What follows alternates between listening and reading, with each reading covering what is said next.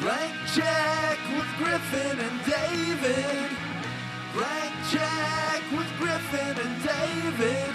Don't know what to say or to expect.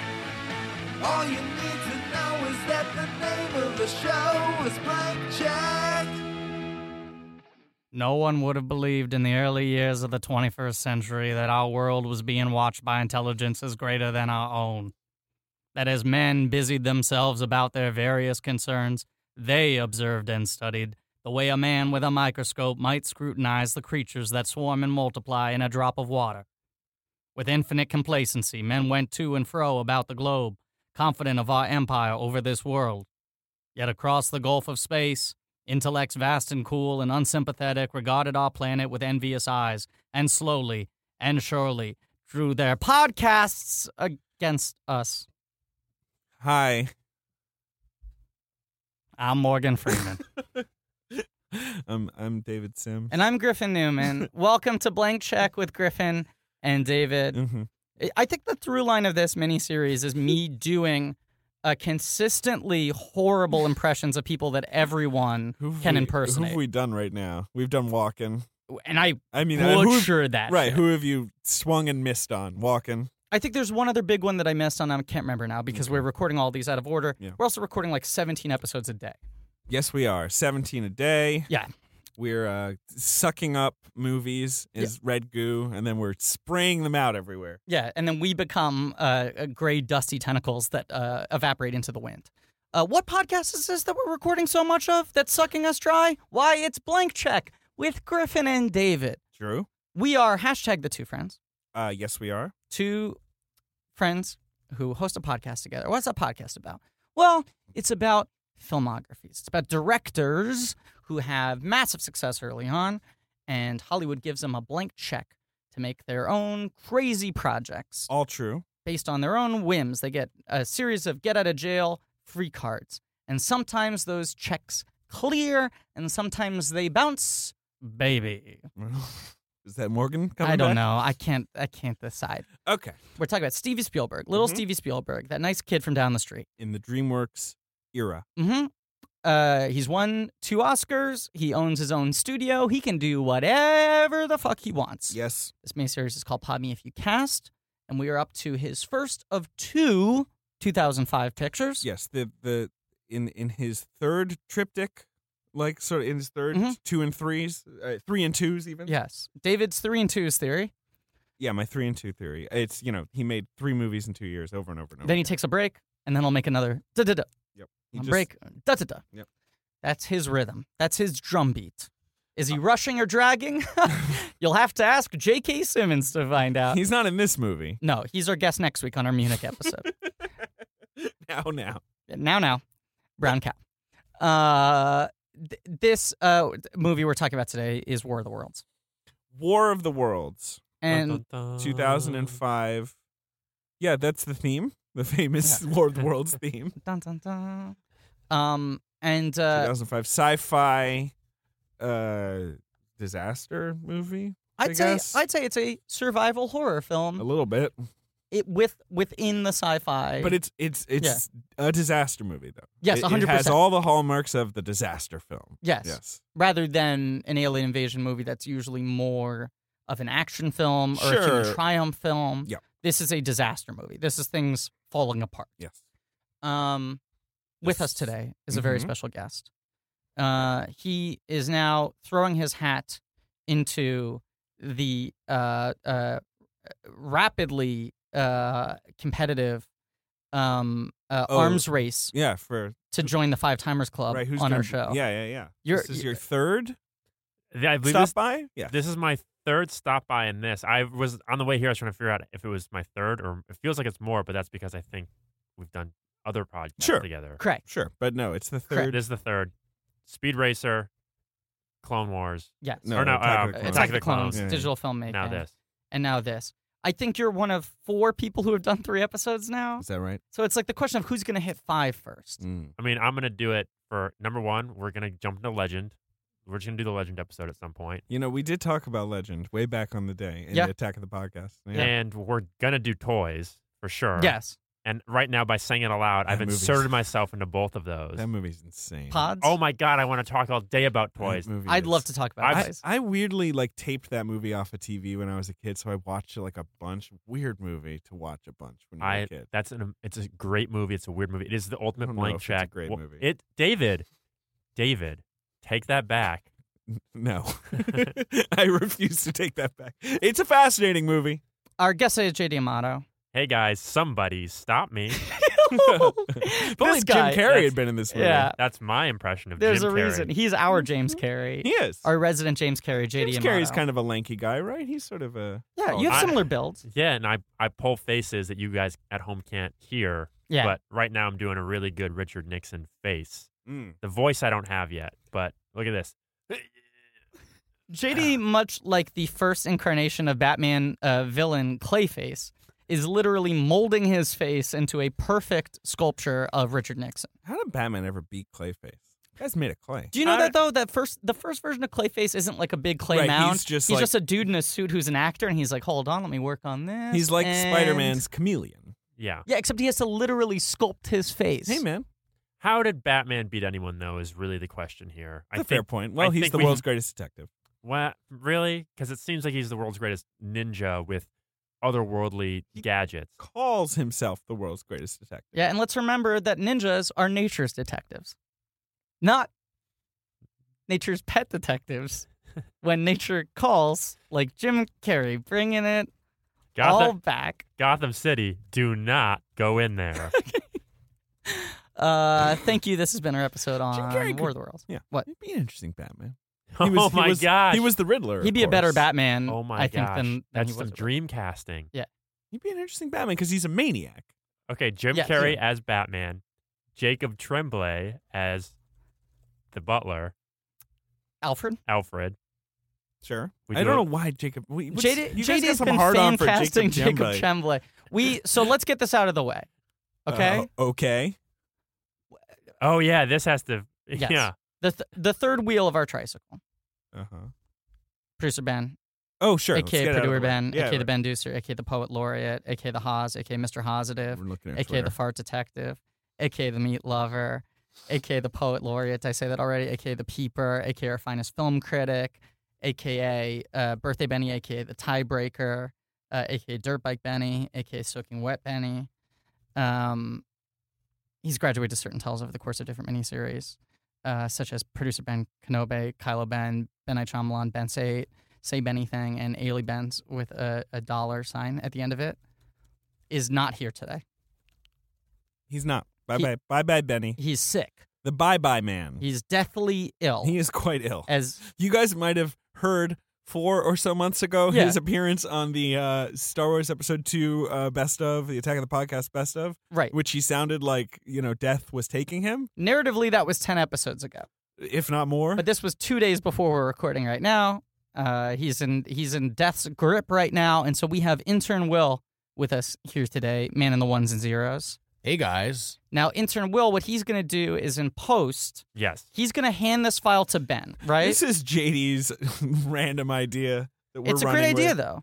When when Ben is better, he will be given the file, and then Ben is going to ADR everything Will says in his own voice over it. So, Will, you don't have to do this work, but Ben, as we've trusted you before to do edits, What a bunch of shit work we're handing Benny. Wait, wait here. Let's let's do this real quick as well too. Yeah. It's like, for example, listener, right now in our he- in our headphones, you're about to hear we're about to hear intern podcast intern Will. but you're going to hear Hmm. You're gonna producer hear Ben saying producer the same Ben. things that Will says to us right hey, now. Will, say something but, crazy. but Will, tell us a little bit about yourself, your actual yeah, life. please say give us like a little synopsis of your life, and Ben will re-record it in his voice. or maybe he won't. Let's be clear. Yeah, guys. So I'm 26. I'm from Cool San age. Francisco. Cool Ah. place. Yeah, I studied psychology in college.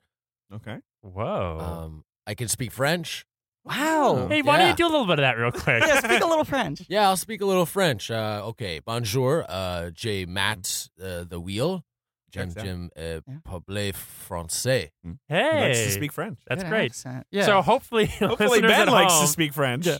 Hopefully, listeners at home. I heard You Ben just heard saying a- all that. heavily congested Ben trying to Well, gut that one out. Hopefully, Ben will not be congested come like March or whenever he has to release this. Also, eagle eared listeners will realize that anytime I've been on the podcast, Ben has been very sick. It's true.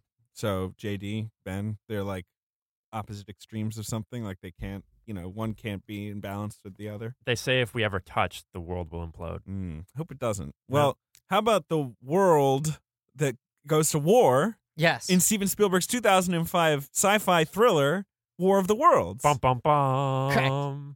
okay. So, Right. I was getting us on track. Yeah. Yeah. So, um, I I remembered the development process of this movie being weird, and I I was like, this. That's what the That's the development thing. process So was I- like. I, spent like an hour last night combing through Yeah. variety pieces because I Yes, wanted I to get did the the same. timeline of this Oh, correct. yeah, sure, okay? sure, sure, sure. Because it was odd. Now Spielberg, Well, Spielberg and Cruz make Minority Report. right? That's 2002. That comes out in 2002. okay. It's well reviewed. Could have made more money, but uh, genu- generally, I think well regarded. And those boys loved working with each other. Had a good time. Now Cruz goes and visits Spielberg on the set of Catch Me If You Can. Right. Yes. So the immediate film after Minority Report, and goes, "Look, I'm really happy with that movie we made together. You have to presume this is maybe right around, right before Minority Report actually comes out, right? Makes sense. He's in production. And he goes, I'm really happy with that movie we made together. I want to do something else. Here are some things. Yes, it was during the filming of Catch Me If You Can. Right. Right. Yeah. Sorry. Yeah. he says, Here are some things that I have the rights to. Right. He's got his company, He's Cruz got Wagner. Cruz Wagner. And he goes, He brings Spieley three movies. Three, movies. I don't think we know what the other two were. Unfortunately, not. I would love to know what the other two were. Me I would too. love, like, you know, what was it like? It doesn't matter. Carry on. And he goes, Spielberg, take your pick. Here are three cruise vehicles. I'm ready to make these. If you want any one, I give you creative freedom to make what you will of it. Right. And one of them was he had bought the rights to War of the Worlds earlier. I H.G. think like Wells year 2000. Novel. Yes. Yes, they had it at Paramount.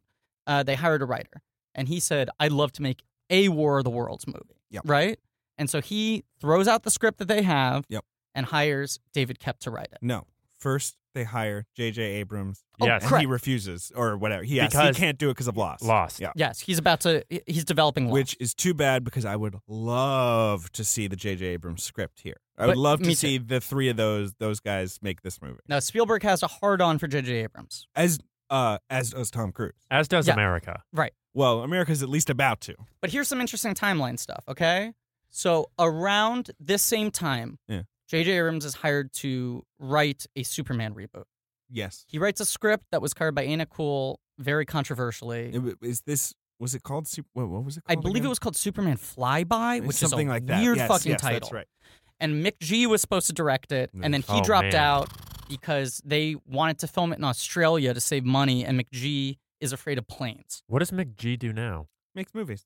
What's what was his most recent? his most recent movie was uh it wasn't Three Days to Kill, right? That Costner action movie. I think he did one after The that. Babysitter is coming up. Three Days to Kill was his most recent movie. Okay, Did you ever see the he does most? mostly TV now though, right? He does a lot of TV. He should That not makes be sense. uh, as successful and uh, can, you know continue to get the kind of projects that he does. but, Guys had a uh, lot of chances. he's had a lot of chances, but we live in a society that enables this sort of behavior from white guys who call themselves McG. Yes. and Also, make movies like he made- this means war. He made the most '90s thing, the most '90s thing that exists. the Pretty Fly for a White Guy music video. No, It's Smash pretty Mouth nice thing. All Star music video. Yes, right. which Oh, did. he is directed directed that by too. Yeah. directed by Cool. Nick G Yeah. and stars clips and lookalikes of the Mystery Men. Right. Yes, Yes. of course, because it was that song was initially attached to Mystery Men. Everyone fucking thinks it's Mm. they think the of it as a Shrek song. thing. It was a Mystery It Men. was Mystery song. Men. Hey, Like- now they were all stars. All Star could have been nominated for an Oscar for Best Original Song. that right? It for was Mystery like- Men, I think. I was trying to do this research the other day because I rewatched Mystery Men like two weeks ago. what did you think of it? I really like it. Here's the thing about Mystery Men. Yeah. What a cast. Fantastic unbelievable cast. Yeah. concept, whatever, but like the designs, the hero, a Mhm. lot of the heroes are really good. A couple of the heroes are not so good, but a lot of Yeah. them are really good. I like all the characters. in that I think I like all of them. Yeah. They, they should have had a better director. Like, Yes. it just lacks like it, a little bit of like the panache you want. Like, they hired some ad guy, well, right? see, You I know? would argue the opposite. I'd argue he's throwing too much panache on it, but the wrong kind of panache. Yeah, it, right. It just has it's the the look is all off and They the set hired- pieces are not. They great hired a and- commercial director who Yeah. came from the sensibility of like What's his every name? He single has some- Kinka Usher. Kinka Usher. It's the only movie he ever made, and Right. apparently on the set he went, "Fuck this! I'm going back to doing commercials." Right, right. Um, but he he directs it with the like overzealousness of a commercial director who's like, I got 30 seconds to stick in your craw. So Right. every shot is the most extreme shot it could be. Well, let's so let's let's get into it. So the first scene of Mystery Men, No, basically, Jesus Christ. This is Pod Street G, Cast. McG. Um, I just I want to say McPodcast. We've gone down such a yeah, oh, we really have. Nathan Rabin, uh, in his My Year of Flops entry on Mystery Men, Mm. said that Mystery Men is far better than any movie that looks this much like Batman and Robin has any right to be. Mhm, And right. that's my review of it. it has is that like, aesthetic. The yes. cast is so good, and Oh, I yeah. think the script's really good. I think the script's very funny. Apparently, a lot of it was like rewritten by the cast on set. Still Aaron But I think that movie Garofalo, works so- in spite of the fact that it's horribly directed. It is pretty badly directed. It has some just great stuff. It I has think- some great stuff. Can I throw out my hot take before we get back to McG Sure. and then get back to War of the Worlds? Yeah, William H Macy is fantastic. Yeah. in that Also, movie. my number Cal. one Ben Stiller performance. It's- I think his it's- best comedic performance in a movie. I mean, I'd have to pour over that. He's I really can't- good in I'd- that. I would also need to see Mystery Men again. It's been a long Okay, time. so And let's then, then you need to see heavyweights So- again just to Yes. compare the two. Back So to let's go McG. back- Let okay. me just let me just run for. Well, we'll get off McG right after this. But let me run down this motherfucker. Said McGee's Society. filmography. Here's here's what he's done. Charlie's Angels opens debut. with Charlie's Angels. Big hit. The movie's a big hit. Mhm. It has this like MTV, mo- you know, videos direction style. But Right. Everyone's like, great. Makes Charlie's Angels full throttle. It's not a hit. his magnum opus, though. It is an impressive movie. It's insane. then he makes We Are Marshall, a disaster on every level. Wait, he did We Are Marshall? Yes. His bid That's for him serious trying to be cred. serious. Oh my God, I had no idea because I just did a TV show in Huntington, West Virginia, Mm, where, where where Marshall is, Marshall is. and the whole everything we did was in the shadow of We Are Marshall. Like every Everyone only was other like, big the last production time a that- movie was here was Exactly. We Are Marshall. Can I throw something that's Ten crazy years so out there? interesting. I've I was walking in the footsteps of Mc- of McGee, Maybe Wh- 11 when years does ago. that show premiere, JD? uh, February twenty third. So Okay. it'll have premiered, right? Yeah. So by the time this episode comes out, that show will have premiered two months earlier, I think. Oh really? Yeah, Yeah. something like that. Well, go, go check out my brother, my brother, me on CISO. Yeah. Oh yeah. The, the hottest podcast is now the hottest show of Thanks. 2017. David is saying this with the with a smile on his face that indicates a certain level of. Uh, David's already expressed to me that he does not like television. Yeah, I'm a little out on television. We're a little burnt out. All right, today. I, I need to finish this. McGee We Are thing. Marshall. We are Okay. Marshall. Critical failure, box office failure, disaster. Yes. Uh, right, like and such an easy movie to make. Yeah. and they they fuck it up. And then his fourth movie is what I think it is. This means war. No, Terminator Salvation comes oh right, before this- that. right, right. Terminator. Which Salvation. was oh, I him uh, forgot Yeah. he did Terminator Salvation. Being like, I'm going to be She's the James worst. Cameron. I'm going to do The worst. blockbusters, but I'm going Oh, to do God. I don't- high-minded blockbusters. There's a reason I forgot about that movie, and that we don't talk about that movie. Although we've talked about it a lot on this podcast. Inspired the most omnipresent arcade game Hmm. in modern history. St- Every movie theater has that thing. Terminator Every like Salvation. multiplex has Every it. It has single one has Terminator Terminator Sal- It Salvation. does. Someone Looks pretty good. Yeah. It's got those big guns. It replaced Time Crisis too. someone Tom Cruise is made better. some deal that yeah, they right. can't go back. A on. grand folly. Yeah. yeah. Maybe that's like how the machines will take over. Like those machines are the first. Those are Skynet created the All right. Terminator Salvation arcade. Terminator machine. Salvation. Let's be clear. Another box office failure. Correct. Like he's been given the keys to things he keeps fucking up. So far, he has one successful movie. it's 2000. This means War comes out in 2012. That movie is a calamity. huge. It's huge, a huge disaster. bomb. Yes. It was a huge budgeted movie. Three hot stars. Yeah, Lot of money although, behind You it. know, like in the retrospect, you're like, mm, maybe they weren't quite hot stars yet. Weird you know, cast. like Here's what I'll say though: is that and then three days to kill Yeah. the Like, size of the barely budget, came out. the size of the budgets and action stuff. Very few people can wrangle something that huge. Yeah. and That's large. the thing. It's a skill. That's why you- he keeps getting jobs. right. But he's not good at it. But he can actually do it on a day to day basis, which is what the bottom line guys look at. Ugh. Right. And God. they, they honestly, studios should be taking more chances on people that have like a big creative vision and whatnot instead Yes. of people that they just know have All right. done it before. Can can run the All right, factory. we're getting line. off but it's still McG. impressive. You know it's who still can- impressive that he's made these big films. I'm not impressed. Okay, so Superman flyby. McGee drops out because he doesn't want to fly to Australia because he's afraid of planes. I had no idea. Yes, that's why it's really weird. Because he was all ready to go. They had like they were ready to greenlight him, and they But were like, it's just all one you gotta do is get flight. on a plane. Are there just a- get to Australia. Are you there know? any planes in any McGee movies? There must be. There's Charlie's like tons of Angels planes. starts on a plane. Oh, the yeah. opening of Tons of planes. Charlie's Angels is fucking Drew Barrymore and Cameron Diaz like parachuting out of a All plane right, dressed like enough. LL Cool J. Guys, enough. This is actually bad. We have to come on. Let's get back. this on is track. actually great. Yeah. But uh, McG drops I out. wanna I'm see- getting a little mad. McG- I'm about to tie this all together. All right, go ahead. McG drops out. Uh-huh. J.J. Abrams makes a big play to direct Superman flyby. Yes. And they're like, you can't give a No. big franchise you to can't give J.J. the creator Abrams. of Alias a, t- a movie, like an a big untested movie. first time director Right. can't do it, right? So then they attach Brett Ratner. Mm. And I- that movie later falls apart for he wants he leaves to go do something else, and then Singer comes in and pitches, "Hey, let's make a sequel to Superman Was, 2. wasn't it? Yeah, right. I mean, wasn't it Ratner and Singer essentially switch switch places? Yes, You know, because Ratner ends up making X Men three. right, right. That's exactly what happened.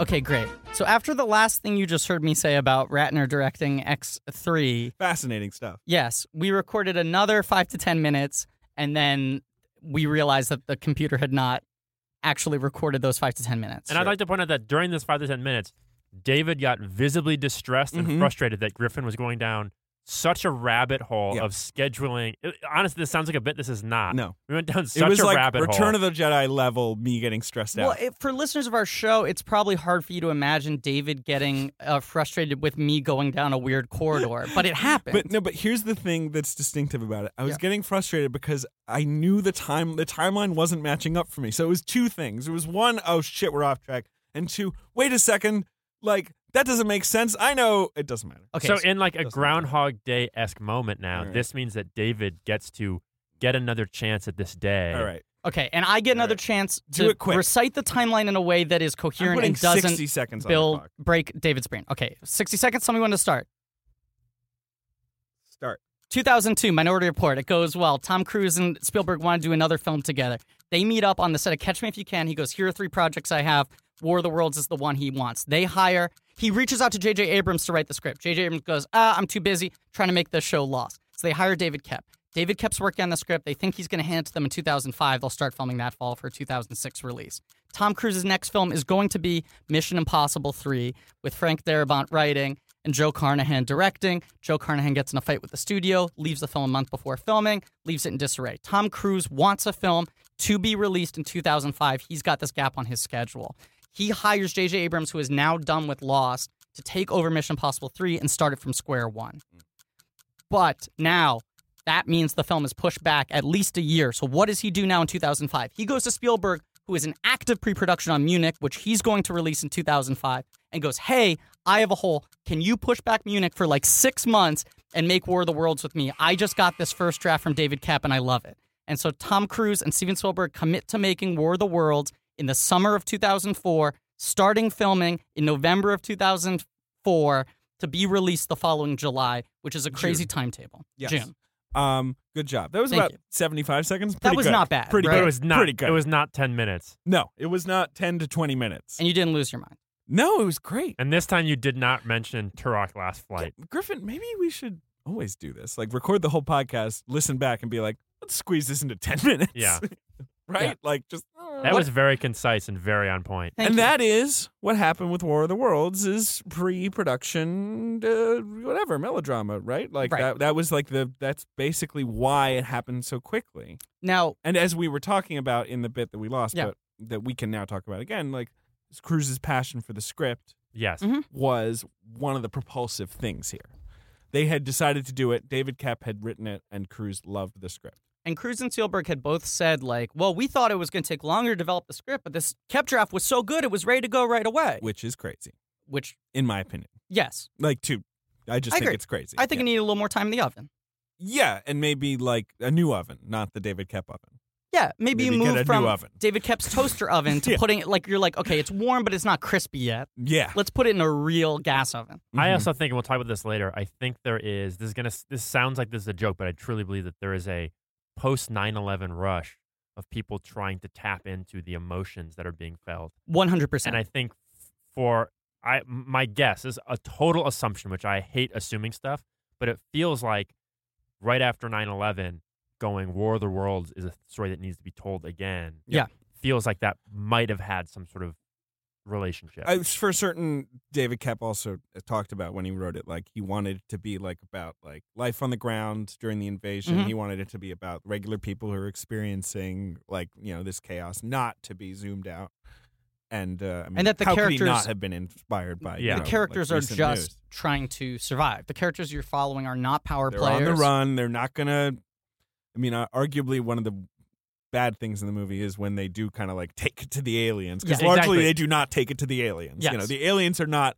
I mean, we don't even see the force fields around the tripods until way late in the movie. We're told about them early on, but like we don't even Tom Cruise isn't even gonna like shoot a gun at these guys. Like he's It's- just running away. It's not an action movie until the last third, which is when I start losing my ex- my zest for it. Would Yeah. definitely agree. I think Um, I think I texted Griffin as I was wa- I was watching We were like, this this last movie's night. so great. I was like, "This is a good damn movie," and I Yeah. think I was like, Cahiers du 15, Cinema 20 named minutes it in. one of the best films of the decade. yeah, they Yeah. loved it. Yeah, it was huge, hugely popular with European critics, Yeah. especially. Um, for me, it's a it's a half and half thing. Like I was watching it and It looking is at the such a time bar, and it fascinating like movie. it almost at the exact midway point falls apart for me. that's it- probably right. It's But- got some scenes and moments that are just like top of his game. Yes. Spielberg. The first half is unbelievable. It is. Yes. it is. But bar for some cutesy David kept, you know, sh- writing shorthand shit, like you know, like kind of you know father son shit. Like it's perfect. but I think even that stuff in the first half is done pretty. I think it's done It's- fine. What I like is that it's done quickly. yes, the- I what- agree with that. te- yes, 10 very minutes. economical. Yeah. Totally agree with The that. lightning thing, the lightning storm happens like five minutes into the movie. Well, so and w- we can get into all this. eh, ten, but yeah, we'll get to that. But it, it but happens, it's so much quicker than you it think. happens it's gonna ten be. Agreed. minutes in, and the Agreed. first two minutes are Morgan Freeman narration. Like Yeah. there's essentially eight minutes of character shit before the Yeah. attack starts. Um, agreed, agreed, agreed. We should also mention, as we, I believe, we're about to mention when we got cut off, that Tom Cruise was in the middle of some sort of a personal uh crisis Yeah. slash transformation. Yes, and we didn't mention that before in the the shortened version of things, but before this movie, this was the height of Tom Cruise. He was superstar, as Griffin mentioned in the part that you didn't hear, like Vanilla Sky, just Well- his existence in that. I mean, if I can get into my phases, you know, I like my phases Your your because cruise, with thing. Cruise, you know, you've got '80s Cruise, right? Is like he's a, he's a cutie pie, and he's in he's a hot guy in movies. And I right? think this is important to note. And we've Eight- talked about this in 80s the Jerry Cruise, Maguire episode. and The Vanilla dominant Sky narrative episode. is uh, Tom Cruise is someone who's the fucking best. Right. People around him doubt him and tell Right. him to be less confident. right. And at These the are end, the movies. he right. proves everyone wrong and reasserts that he is the fucking best and had no reason to doubt. You're himself. talking risky business. You're talking Top Gun. You're talking cocktail. Cocktail. You're talking like, and then so after that, he's like, "Great, I'm Tom Cruise. I'm a big star. Let me work with serious directors." He makes Rain Man. He makes uh, Color Money.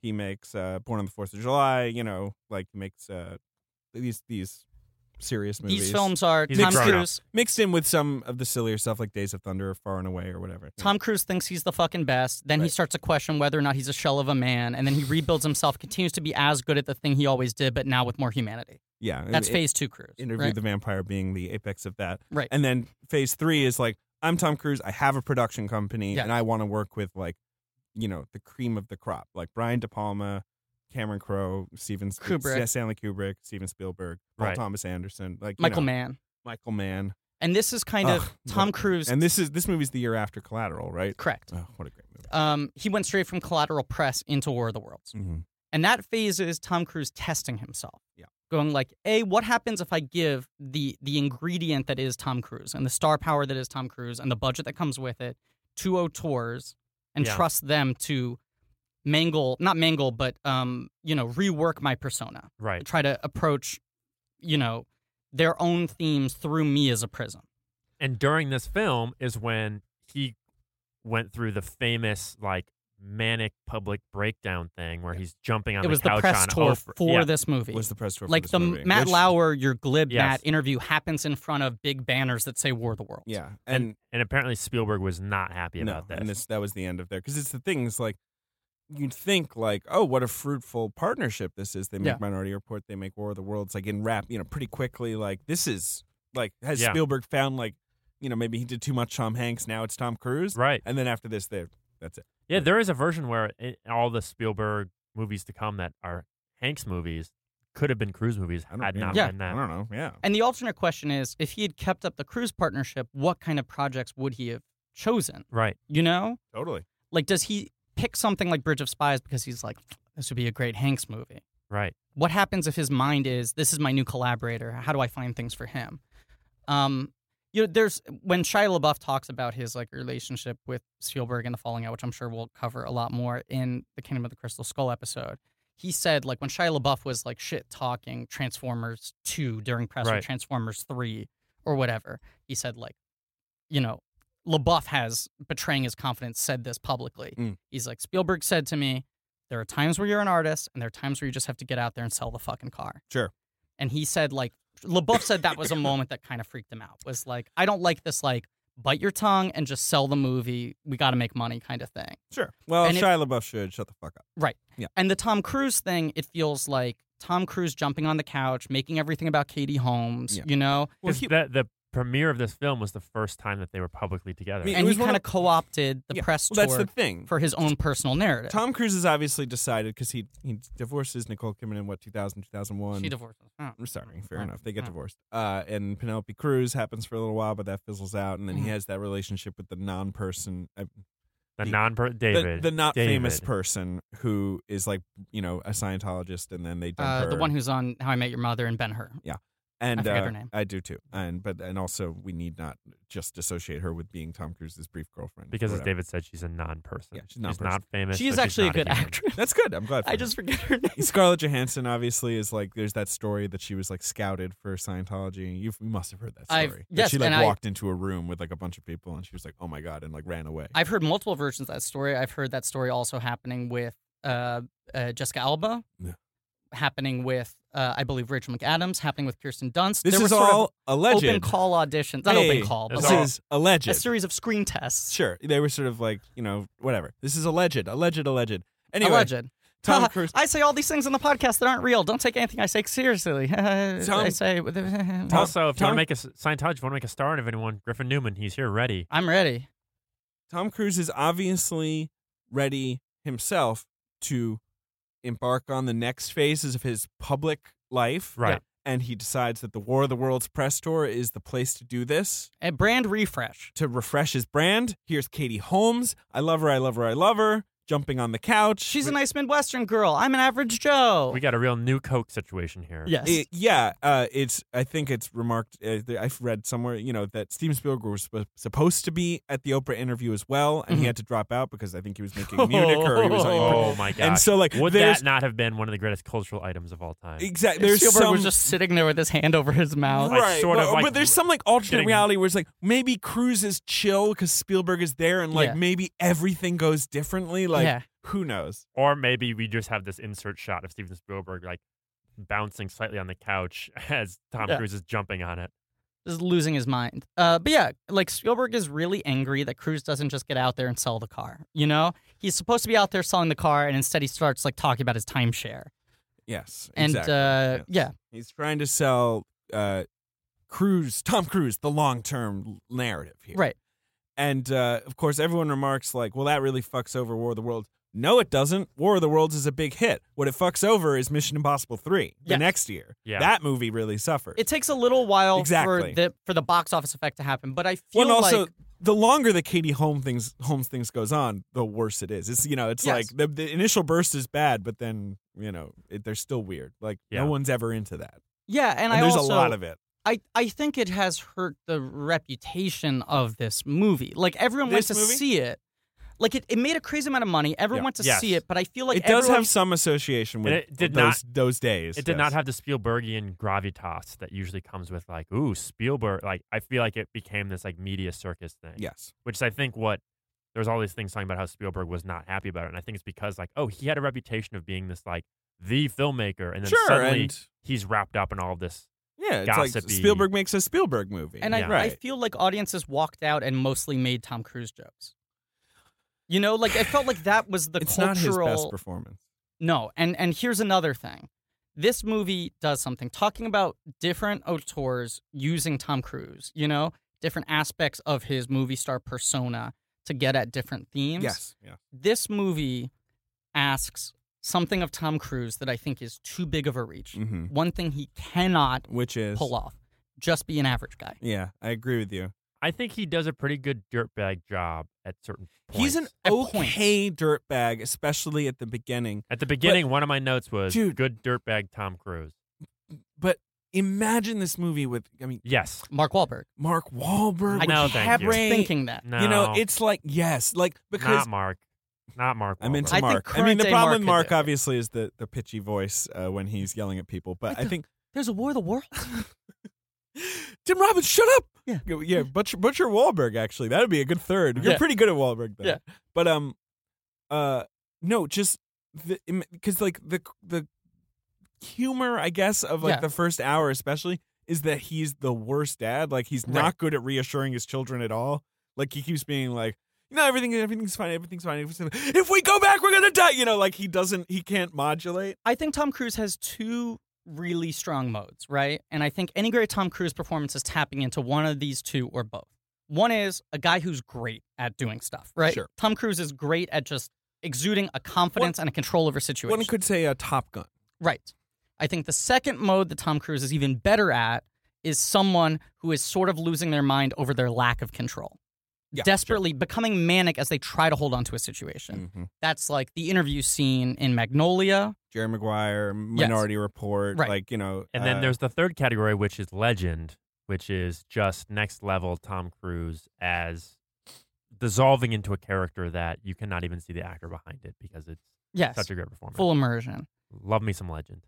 Uh, this movie's weird because the whole take on it is average Joe, street level, not Mhm. fighting the Yes. aliens. Mhm. He has no control over the situation, but also he's not freaking out about his lack of control. no. Uh, he, yeah, he doesn't have much of a character, He doesn't. and he doesn't have much of a character arc. This He- is yeah, a- that that's I think that's the thing that it's why I don't get why he was so hot for the script. Same here. I don't get what he sees in this script and is like, I cannot wait to sink my because teeth it's the into opposite of what this. he usually likes playing. Yeah. And even the way it's set up of like, here's a dude who barely sees his children. He gets a weekend with them, and the aliens attack. And the whole movie is like, y- you see, if someone pitched that to you and said Steven Spielberg is going to direct a movie where Tom Cruise has to hold on to his relationship with his estranged children during an alien attack, you go, I know exactly what that movie's going to be. Right. And then the movie doesn't really care about that as an emotional through line, which is I mean, almost in or the movie's it does favor. at points and then doesn't at other Well, points. yeah. Sure, I would agree. It's It- generally in the movie's favor that it doesn't make it too cute of a like Yeah. metaphorical like the aliens may have destroyed Earth, but he like bonded with his son or whatever. But I it- think what yeah. I was excited uh, w- watching it, like what I, what you sort of want is at the beginning of the film, Tom Cruise puts himself before his kids and his family. Mm-hmm. Mhm. And that's the whole thing. And then by the end, you're like, okay, he's gonna have a big moment where he puts them first and makes some big sacrifice, and we see that change happen.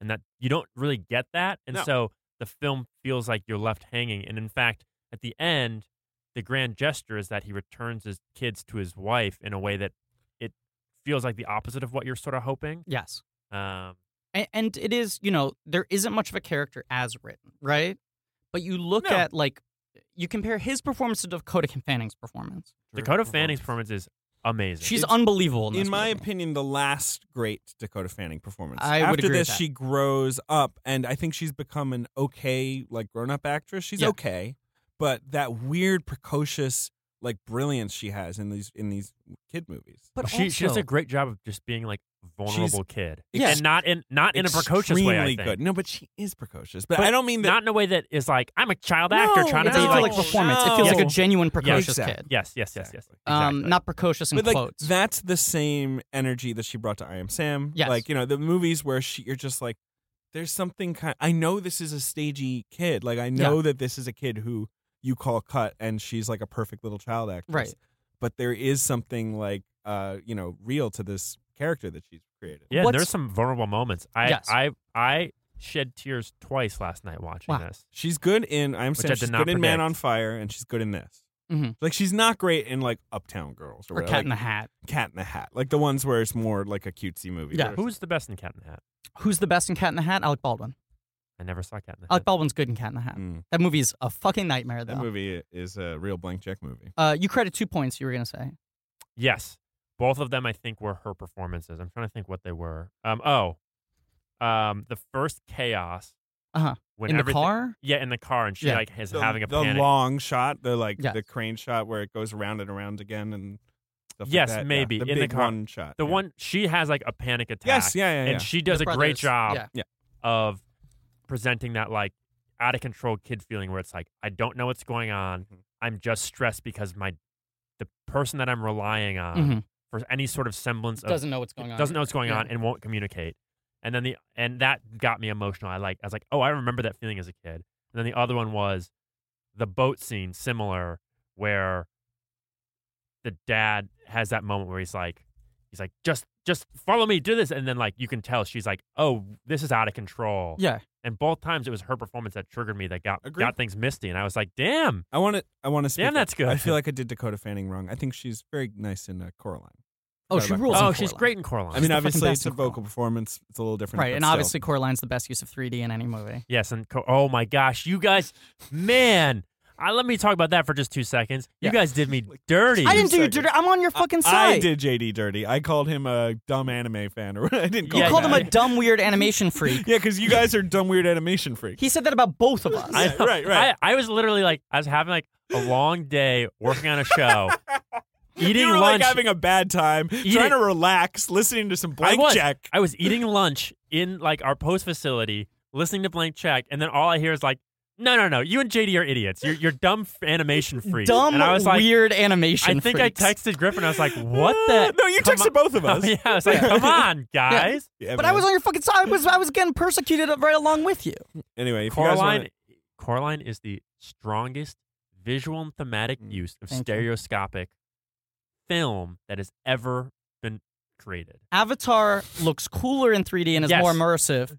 Thematically, doesn't doesn't mean anything. Coraline's the Yeah. one film that uses uh, three dimensional depth Uh-huh. thematically within this narrative. as Yeah. a piece of the Fascinating, language guys. of film. Yeah, bunch of dorks I'm talking to right now.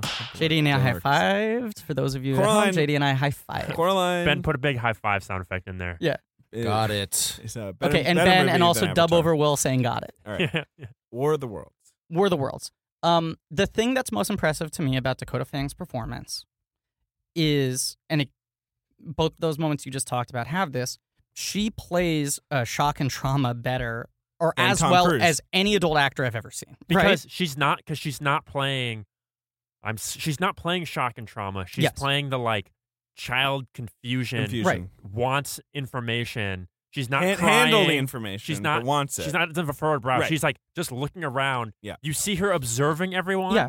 and then seeing her like try to do the math in her head of what's going on in a way that's like that is exactly how you feel in those moments of chaos. And anytime you cut to Dakota Fanning having one of those reactions in the movie, it pulls you into the movie so Does. deeply Does. because it's like it feels like VR. It's like, okay, I see how she's reacting to this.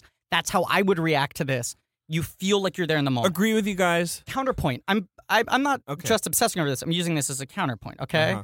counterpoint. Tom Cruise is like a fucking like trained ballet dancer, Mm. and he hits his moves so He's- yeah, precisely. right. Anytime he's running away from the aliens, he's doing the Tom Cruise run. Yep. And even when he's playing shock, it's Tom Cruise action Yeah. star shock. It's okay. right. So none of the characters in this film have character arcs, right? Not particularly. and by design this movie because it's street level because it's all of that it's like i i appreciate the fact that it doesn't do pat narrative character growth kind of shit right.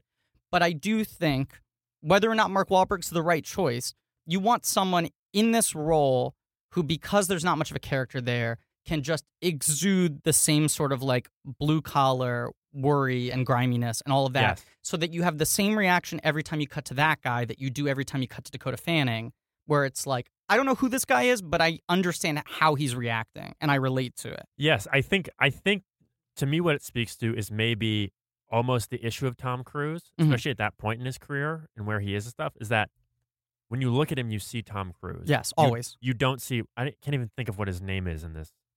Uh, Ray? oh yeah, it's Ray. Ray Ferrier. Because his Ray kids call him Ray. Ferrier. Right. Like you see Tom Cruise. Always. and Oh, I becau- agree. And I think one of the joys of a script like this would be you see these characters and you don't know what will happen because chaos is unfolding around them. Yes. They could live, they could die, they could this. When you see Tom Cruise, you don't feel scared that he's going to be in trouble or get hurt because you know Tom Cruise is the underlying capital T hero Yep. of American cinema. He's going to make it out. He's going to beat the bad guys. So Yeah, it just, and I, it's- I think, I think it hurts the cause. And no matter I how agree. good his performance is, you Which is can't overcome that. It's too distracting. Well, I also think that uh, the the movie's pivotal moment for him, which is killing Tim Robbins, feels like such an afterthought. Like Yes. when it shouldn't, you know. Yeah. But yeah, because like if he has an arc at all, it's that I guess is that he's you know driven. You know he understands that the the sort of like uh, What he has to animalistic do. protection of his children Sure. extends to this. But see, the problem, I think the problem, the reason, not problem, it's not a problem. The reason that that didn't hit as hard for me is because that comes after the moment that I still don't understand that doesn't totally click for me of when his son Oh. joins the Oh, military. That- there- that's wait, the wait, wait. moment the phone I'm sorry, calls the first. arc of his son didn't click for you? I thought that was all very clear and well acted by Justin Chatwin. Goku himself. Love Justin Chatwin yes. in a Spielberg movie, second build. Well, no, he's third build. America had Chatwin fever. Justin Chatwin. But it's like that moment sort of undercuts that next moment, which is really a cool, could be a powerful scene. But instead, you're sort of like, wait, what? Why he just joined the military? What? Like what? Well, it's also How? Justin Chatwin. it's also from that point on the movie starts to feel like what you would imagine as the Yes. worst version of a Tom Cruise War of the Worlds movie. Right. Like all the sort of like you are there realism, the chaos of just like I don't know what the fuck is going on, you know? I mean this movie is so good at um in the first half especially uh showing the kind of dazed reaction yes. of just like the world is crumbling around me and I don't even have time to process it. right. know- like the moment when the the lightning first happens, I really love when Oh he's outside. and He's like, look at this, this is so cool. And then they get, sc- and then sh- the daughter gets scared. And then, And then he he's, gets and then scared. he gets scared, and then he gets really scared, and then the daughter gets really scared because he's gotten really Yep. scared, and then suddenly he's like, "Oh, this thing that I thought was this cool, Right. daring, fun thing to sew my daughter is now out of control." Yeah, well, he's doing the dad thing at first. Where he's like, nah, nah, don't worry about it. Check it out. Check Yeah. it out. Come on. I know cool, it's, scary, cool, but, you know, right. He Um, also he also has a classic Tom Cruise, uh, young Tom Cruise scream when the giant lightning strike happens. He screams like he did when he was like younger. I feel Mm. like the older Tom Cruise Mm-hmm. Mhm. scream is like a masculine, manly thing.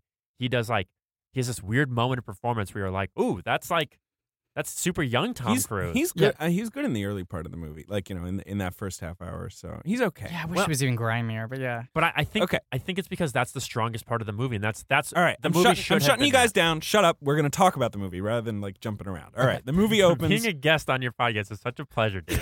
Uh, great. Shut thank up. You. Shay, thank you, Dady. Uh, it's a great it's a great pleasure to be on my podcast. Um, I love you, am David. I'm a little hungry. I'm, Hey, I'm realizing. hey, that's David, what's I love happening you. right now. I love you too, Jd. I really do. I do too. Yeah, it's great. Hey. no, seriously. I yeah. know we've known each other for a long. Hey, guys, I'm here Yeah, too. also one of my I'm favorite also things. Griffey. here. Hi. One of my favorite things is talking movies and TV with I you know. guys. We've had Yeah. so much fun over the years So talking much movies fun and over TV. there. Also, like before we recorded this, we talked for like maybe an hour. Yeah. yeah. Yeah, Is because that- Ben was Benny dead. overslept. Yeah. Benny and the Jets. More like Benny overslept. Yeah, ben, Benny and the Z's. But but but Benny overslept. Slept. That's slept. the theme song. The now. movie is set in Bayonne, New Jersey. Yes. Not Patterson, New Jersey. But Bayonne, New Jersey. The opening, he's working in Brooklyn. I found out. The Uh, opening yeah. construction site's supposed And to be a Brooklyn. lot of this movie was shot in Brooklyn, and that Yes. final scene when he's in Boston, like Brooklyn that was shot like Brownstones. on my block, Yeah, basically. Right. Yeah. Yeah. Um. So he's uh he's a real uh he's a guy man he's a real blue collar guy. Yeah, This guy's really a guy. he's got like a Carhartt jacket. Yeah. He Yeah. he, he works that uh, old uh, shipping container thing real good. He, like, he's the yeah, best there bullshit. is. They have a little shot where they have a close up of his hand and it gives a little tap tap tap tap tap Mm-hmm. Mhm. tap. to Oh, the- yeah. Yeah. And it's like, oh, this guy knows what he's doing. um, you know, just just uh, he's the guy that the judge from The Wire, who's in that opening scene, Mhm. Judge Fahey or whatever he's called in The Wire, he's like, "Guy, you know, you got to work the next shift. Only you can do all the shipping container stuff." He's like, "Ah, Yeah. I gotta go home, Well, I like the, see my the, kids." the one line he has, which is such like a want want line, is like he's Oh, like yeah. he's like, you know what your problem is, and then Tom Cruise goes like, huh, I know a lot of women who could tell me. And the guy goes, ah, doesn't even finish his thing. Yes. Things that normal human men say. David Kep. That's what that is right there. That it really, I mean, like that's. I Yeah. really think that's that's the kind of shit he brings to the table. yeah. You know, he's got such a sort of Robert McKee, like we're gonna do it, we're gonna set everyone up. Well, so he said But he that. did. You're, he's set up. He's set up there. That's the, You the can't only deny thing it. I'll say for it. Happens fast, and he's set up. I feel like David Kep's a guy you hire to adapt something, give you the bones of it, so then you can like rewrite it and add some personality to it. Absolutely. Like the best David Kep scripts, you feel like then someone else with some finesse came in and like put a nice coat of paint Now, over the To, bones. to be fair, Josh Friedman is also credited here. but I on think this script. I only think because he, wrote the first draft. I bef- believe he had written the first before script, Spielberg came the on one board. that they tossed out. He, Yes. of course, you know what he's working on right now. What? Avatar two. Av two, Tuvatar. So, Av, Av Tutar. Tuvatar, the second to last airbender. so um, War of the Worlds. Uh, yeah. So his kids are home for the weekend. Yeah. In Bayonne, New Jersey. Yeah. In his shitty little like place. Both of his kids call him Ray. Both they of his clearly kids don't call him know Ray. him that There's Uh, well. a there's a car engine in his living room. There is, which I I like. I, I like his place is uh, appreciably shitty. I also like that he has like a decent bedroom set. He's got Mhm. like kind of a nice, like he's got some good stuff. Yeah. And then also like a bunch of random crap. Yeah. I like when he takes his shirt off and lies down in bed because usually you look at Tom Cruise shirtless Weird chest. and he's got a funny chest Too and many you're- muscles. too many muscles and you're like, man, this isn't a real person. With this guy, I'm like, you know what? He probably works out a lot, yeah. you know, fucks around, doesn't do much. I buy right? it. I can buy Yeah. it, you He- know? He's also done something that was startling to me where he goes, his kids annoy him. And so he goes to take a nap and then they go, We're hungry. And he goes, Well, then order something out. He says order. I don't think he even says Oh, yeah. order. So Yes. He's just like they're like, what do we do? And he's like, Order. order. Yeah. And then, so he lays down, has that nap. There's a moment also that to me is the part of this film that aged the most. The Was- hummus stroke. Yeah. Yep, yeah, yeah. I agree. The thing where he's like, he's like hummus. And it's What like is a, this it's like shit? a joke that someone would eat hummus. He's like, he's, he's like, what do you mean? She's like, hummus. He goes, hummus, yeah, as if like, I as wanted if, you like, to get order what's this- real food. yeah, she goes, I to- you told me to order. And he went, yeah, I meant order food. Yeah, right, right. That's, like the- that's I the think line. if that ca- movie came out today, that would be quinoa. Would be that? Yes. even that would feel a little hacky. Quinoa, But like it's- no, you know, but yeah, but like now it's agreed. like hummus is so ubiquitous hummus. I mean, that Jesus it's so Christ. funny that it's like who would eat hummus? It's the way that it's late true. 80s, 90s movies have, late 80s, early 90s movies have the same jokes about uh, uh, sushi, right. you know, where it's like raw fish. Yeah. Uh, can you send this back? I think it's undercooked, you know, like those jokes. Um, Hummus. But let's mention, because this is important to the setup, uh, wife is going to go visit the in laws in Boston. And Kevin or whatever his Yeah, name this is. fucking eh, fuckboy Kevin. yeah, who who plays that guy? We see him for like one. His hot name is second. Richard T. Fuckboy. uh, Miranda Otto, who had Yes. just come off of the Lord of the Rings trilogy. playing Eowyn. where she plays Eowyn, who uh, kind of sucks in my opinion. I like that character. Yeah, I think it's a super overrated character. I think she's a well, cool Kevin, character. which I don't know if that's his character name. I'm gonna call him Kevin. Yeah. His performance what is is that, his name? It's not. it's Kevin for all intents and purposes.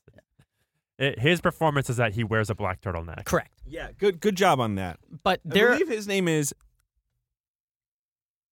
Well, I re- Wait Tim, for it.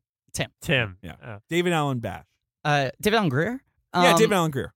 Jag. Dag. David Allen Greer might be good in the lead role of this movie. He'd be great. Ooh. He'd be great. He would. Underrated as a dramatic actor. Agreed. My dad So- saw him play Jackie Robinson on Broadway. Do you know this? There was a Jackie Robinson musical with David Allen Greer. Yeah, I heard he was good. Musical. Yeah. Whew. David Okay. Allen Greer started out in musical theater. No, I'm fine with that. And more, it's more Jackie Robinson musical Hmm. I that think it I'm uh, was Called stripping. the first, maybe. I don't know. Uh, anyway, anyway, anyway. He's so great on Carmichael show these days. Uh, so great. Also unbelievable in the NBC uh, production of The Wiz. Um, I I didn't watch that. Oh, he I- I- fucking was he who killed was it he the now. uh, He was the he Cowardly Wiz? Lion. Oh, he's the lion. Um, I just saw him on set uh, shooting the the Big Sick, the movie, the Apatow produced movie that's coming out, the Oh, uh, he's in Michael that. Oh, right. Showalter movie, and Yeah. he was funny. Camille Nangiani. I watched him do the same scene like four times, so you know that's you really get an appreciation Yeah. for He's a someone great when you actor. watch that. Uh, he's also really good at Match Game. I don't know if you folks are watching Match Game. I mean, I've watched a couple of it, a couple episodes on your recommendation. Yeah, You guys he's- watch Big Fan?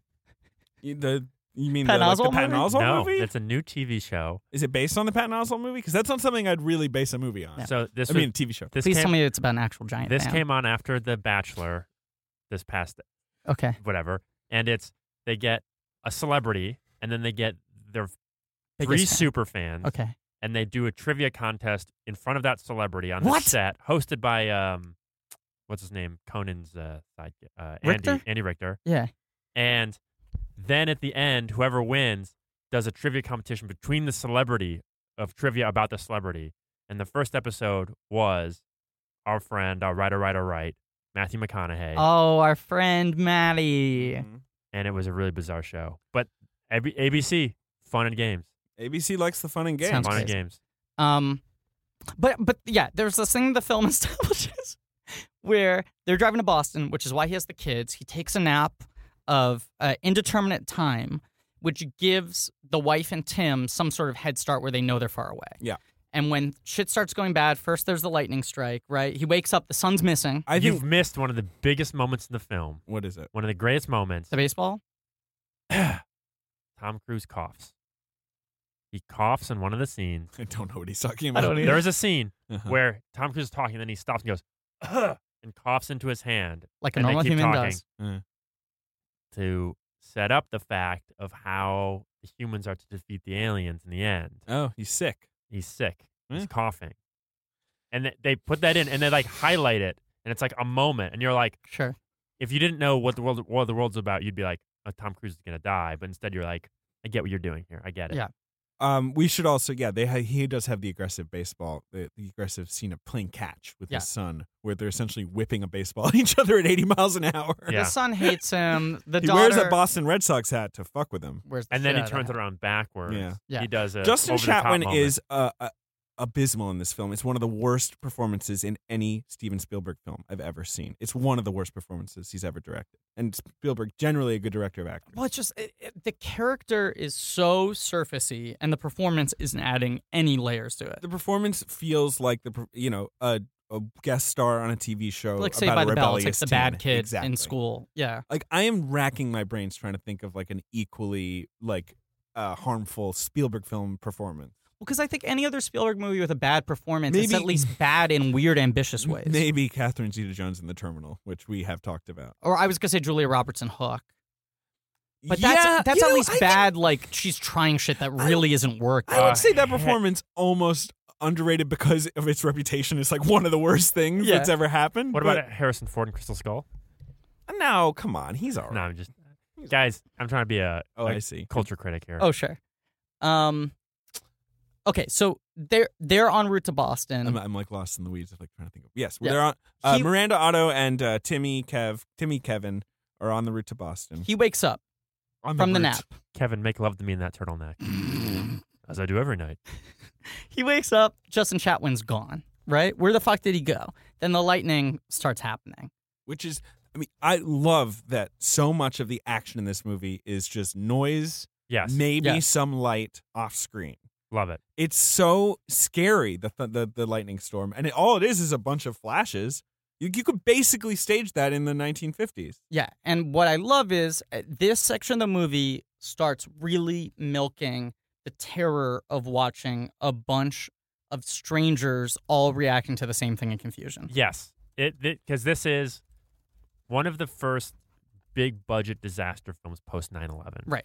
and Certainly. so this is, I mean, to me, the definitive blockbuster 9/11 movie. This is what 9 11, uh, like, this is what New York City felt like on September 12th. there's a lot of imagery of people on the streets, Yes. looking up at the sky. it's actually like a haunting and creepy movie to watch. It's really effective, though. It is. It, Yes. no, it is. It That's what realizes I'm this is saying. better than any other movie I've seen that, that Before or tries since. to weaponize the 9/11 imagery. And a lot of good misinformation stuff of just like people being like, "What's going on? I have no idea. I Yes. think it's terrorists." I Yeah, they think it's shout, this." "Is it the terrorists?" Yeah. And like he's like, "Uh, "Something's attacking us." Like Oh. you know, Also worth noting, the first shot of this film, aside from the uh, Morgan Freeman. Morgan Freeman stuff, is a shot of New York City, no towers. Well, it's the Oh, see, first that's- shot is just like that part of New York Yeah. in a way that feels very intentional. Yeah. No, no. That, Like it's Southport. Spielberg has at this point talked about it, right? Like I mean, Yeah. he made it with that intention. yeah, 100%. Yeah.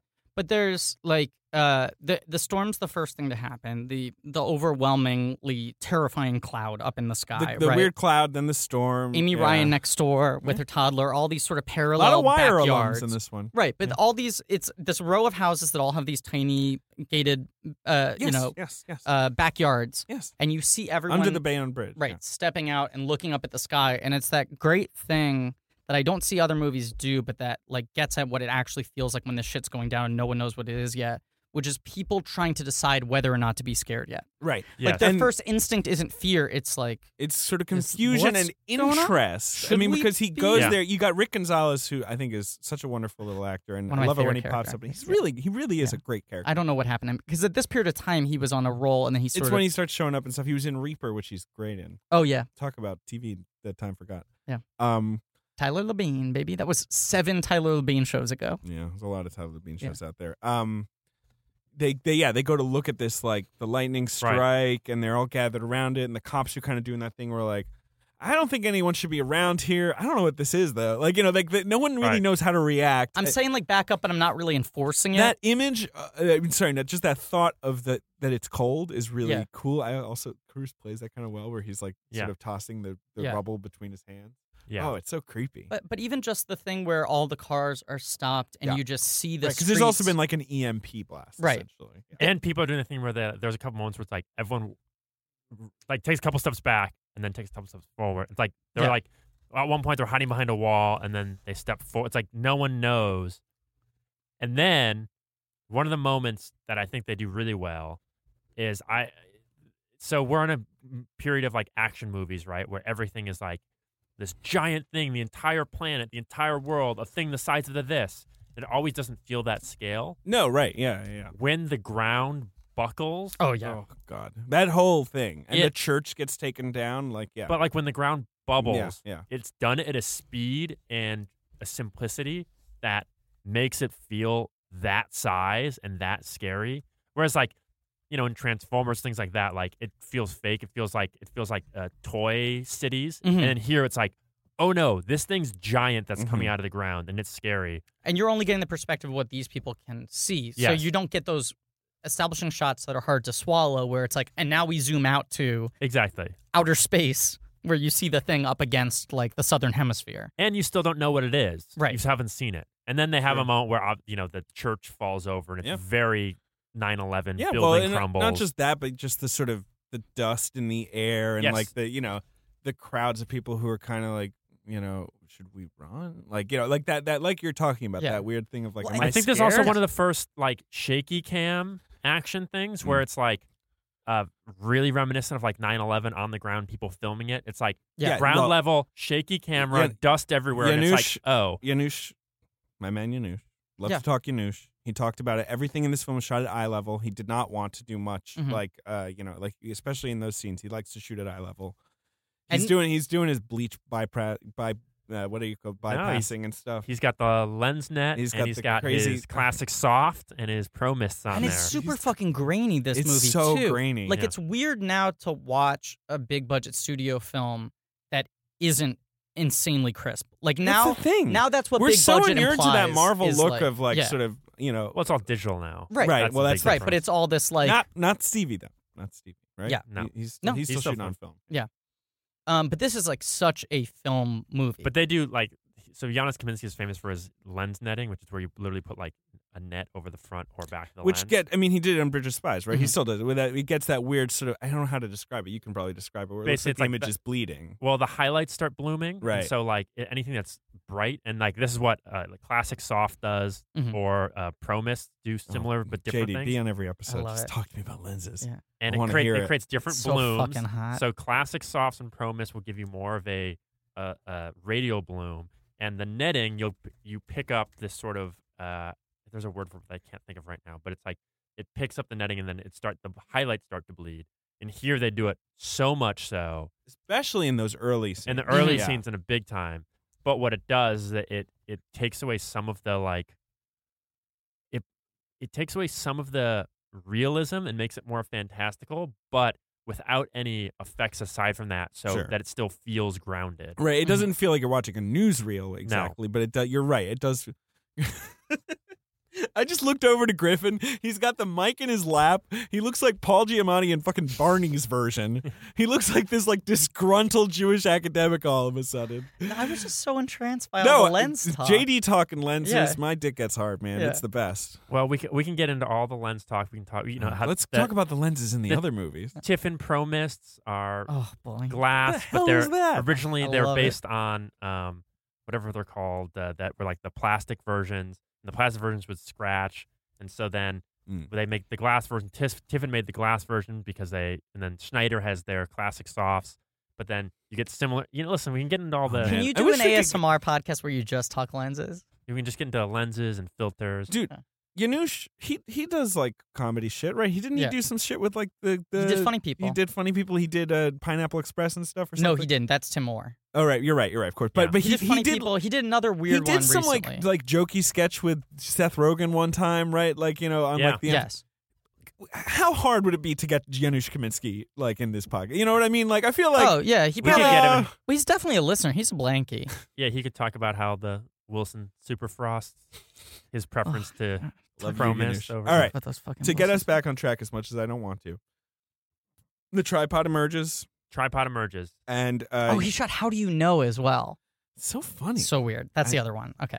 uh, and starts blasting people with its heat ray, which Mhm. is uh, is depicted pretty faithfully to the um, uh H.G. Wells, you know, like it's a heat ray Yeah. in the H.G. and like th- that is the idea that it's just like it's no just- blood, no yeah. gore, it just turns people into soot. It Yeah. just like poofs their They're just body. gone. but their clothes are fine and they poof away. Right, which is kind of amazing. Can I talk about the image that that kind of unnerves me the most as a, like someone who was a kid in New York? Sure. On September 11th and the days following, it's Go ahead. moving back a second, but it's when we're introduced to Rick Gonzalez. JD's now getting into my Barney's version position Mm-hmm. Yeah, Barney's version. with the mic on the lap, sitting back. Um, it's when uh, he first runs into Rick Gonzalez and Yul Vasquez, and they're the two like dudes he knows, and it's like the long tracking shot with them walking down the street, Mhm. and in the foreground and the background, you just see all these people getting out of their car and all walking in the same direction. Right. Yeah. And it's very unnerving to see in like a, a populated city area Right, everyone doing that. in right. the same yeah. way, not in panic, not running, but just in curiosity, like all, and you just see more and more people. It's scary to It is watch scary. that many people coordinated. Do you ever have a moment walking down the streets of New York where like it may- it might only be three people look up at the same thing and like Yeah. you freeze and are like, what are they looking at? Right, because it's very rare in New York where everyone kind of just is like, move out of the way, I'm going where I need to go, Yeah. that people all start doing the same thing. Like strangers on the street start doing the same thing. And if that happens the phenomenon where it happens to me the most because that's unusual in the city, but in the subway. in the subway, right. all the time, especially because I always have my headphones on. This happened to me just yesterday, Yes. where it's like suddenly you notice that everyone is sort of moving towards the doors and kind of peeking out the door. You know, Yeah. like your, Right. Yes, your train yes, is yes. stuck in a station, and then you like look, and then you realize like ah, some fucking thing is happening. Right. You Yes. know.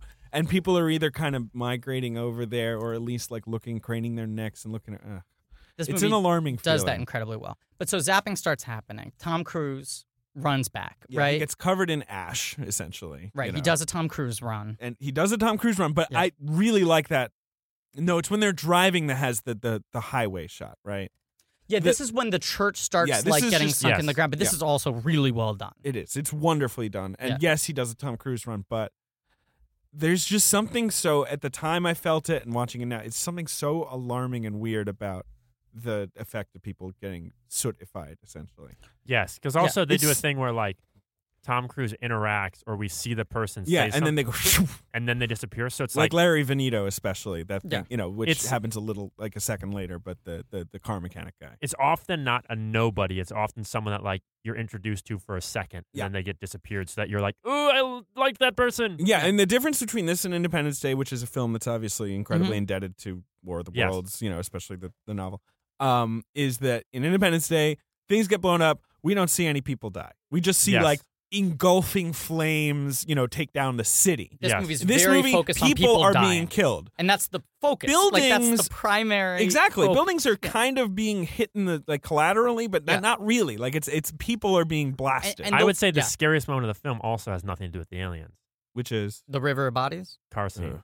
the river bodies is fucking scary. What with the car scene? Car scene di- Go uh, ahead. before the diner. Oh, you mean you mean like when Oh, the, yes. the, the the swarm of people? Yes, like, that's the most upsetting moment of the film. Ugh, that's Yeah. awful. But uh, we're gonna get to that. Yeah. Uh, but so yeah, he gets the kids. He goes to Larry Venito, who he had told to put a solenoid in the car engine, Mhm. you know, because he's a car mechanic. Mm-hmm. Which listen, I don't want to be this guy because I hate this guy. But like please don't be this guy. Think about it, JJ. Tom Cruise is the only one in the entire country that had knows how to fix this car. Yeah. Well, my guess is that uh, other people, because you do see that things are working eventually, right? Like, so other people eventually have this idea, but Tom Cruise, he's right there. He's Yeah. it's just the right perfect time. I don't know who gives a shit. I don't he know. I has don't a wanna be that guy. solenoid car. Yeah. Come on. Um, the the guy wants him to get out of the car. He's like, "What the fuck are you doing?" Oh, that is it. That is the first. Okay, so the there's a couple moments that happen. One, he takes the kids and they're like, "What's going on?" And then he has a moment where he's totally, totally fuck, like out of his mind, and he's like, "Just you have 60 seconds to grab anything," and getting like he's not telling the kids, and Right. that's when like they fir- first start panicking. Right. and you're like, "Oh, you're a bad dad." Kids are freaked out, and then he walks them over to this car that is not his. That he taught told the guy how to change the engine. Right. and they get inside. This is the first moment that is like some good Spielbergian tension. Yep. The guy that owns the shop comes up and he's Larry like, Venito. "Larry Vernito." He's like, "What are you doing? Let's get it. Cruz is like, we gotta go, we gotta go. You can get in if you want. Like that's the only thing he concession he gives. He's like, Right. get in right now, or we're all gonna die. He's like, get in now or you're going to die. And then the And he guy, that- screams that, and the Right. kids start freaking out. Obviously, and the kid starts being like, the dad, what's going, like Yeah. freaking out. And then finally, Tom Cruise is like, close the door. And Yeah. it's like, that's a scary moment when the son has to close the door on this guy. And the Right. guy starts and the guy's like, screaming. it's not your car. Like, what do you, you know? Yeah, Yeah. It starts off like funny and cordial. Yeah, I'm like, yeah, what are you yeah. doing, man? And then it gets to like, get out of the car. And he's like, Yeah. nah, nah. And It gets so stressful and tense. Yeah. And then, bam. the, the In the rearview mirror. Yeah. Yeah. Yeah. Rear we view should mirror. say that that noise the tripods make is great. And uh, I want to say that that noise the tripods make, I believe this is the first time, I think it's probably happened, but this is the first time, like the modern zeitgeist of action, we have that noise in everything now. Yeah, the sort of Yeah. the Inception Brom Yeah, or the whatever. Yeah. Yeah, yeah, yeah, yeah, Yeah. yeah. Bah. But you're saying this is the this initial was the use of- initial time when it was used. You might be right. I'd be interested to delve into the history of the sort of reverby, like bassy noise uh, as as a signifier of something terrifying. You should write that piece. Hist- It's- history of the I've Bronx. always wanted to write History about of Bronx. the history of the Brom and the history of girls uh, who jump onto men's necks with their legs and snap the neck and then like fall Yes. down because Oh, that is a interesting. move that was not a thing. Yeah. And I think Like the Scarlett butterfly grab. Johansson in Iron Man, Iron Man 2 is 2, the I first think one to that's the do it. original. And then it's like four films a year there's some girl who knows the move of Yeah. like, "Oh, I snap your neck with my legs." Like Yeah. it's not it, it, as if it's presented like it's like, "Oh, well, you know, if you study move, this yeah. uh, yeah, yeah, yeah. The other one that I, there's a quick digression that I've been trying to figure out actually, and maybe you guys can help me as well, is um, the trope of the abandoned children that are left to form their society on their own and are like half children, half whatever. Uh-huh. Because I was watching, Wait, what are you Yeah, talking what? about right so now? like M- Mad Max, uh, Like the War Boys? y- yeah. Okay, so Wait, what what tangent are we on here? Because we Yeah. are barely into this movie. I know, I know, but okay, so Hook, Hook, The Lost Boys and Hook, Sure. skateboarding, wearing stuff made of wood and sticks and twigs, and they have Okay, right. a language and a thing that's built on childhood ideas. yeah. Similar in the fucking the Mad Max. I think it's Thunderdome. That's not Thunderdome. Yeah, it's Thunderdome. A Road Warrior with the feral kid? No, it's Thunderdome. Thunderdome you're talking when he about, meets the people that pl- crashed in the plane, it's all kids and Sure, they wear sure, twigs and all sure. this stuff. And then like the Swiss Family Robin's like, and the Ewoks I think are a similar thing. This Yeah. idea of like like primitive childlike cons like where did that come from? Isn't Lord of the Flies the originator of that? I think it might be, but I'm tr- I, as it's depicted, it's like this like weird aesthetic that has now become like it's not steampunk, it's like nature punk. But that's why I think it comes from Lord of the Flies because it's like the island. You know? I- It is, but it it grew into like this weird techie. Anyways, What are we talking David's about upset. right now? Okay. Like, You you went on a thing about women who snap men's necks with yeah, their that thighs. was a great David. tangent. I'm Ah. the host, and I go on tangent. A co-host. All right, well, I'm a host. all right. So da- David just we are both David's- co-hosts. David just put his feminine thighs around the neck of this tangent. And My snapped guys it. are pretty feminine. if we're if we're talking about- Shapely, certainly. okay. So we're back. No, We're no, back. I'm We're sorry. back. I'm sorry. I just I had lost the um.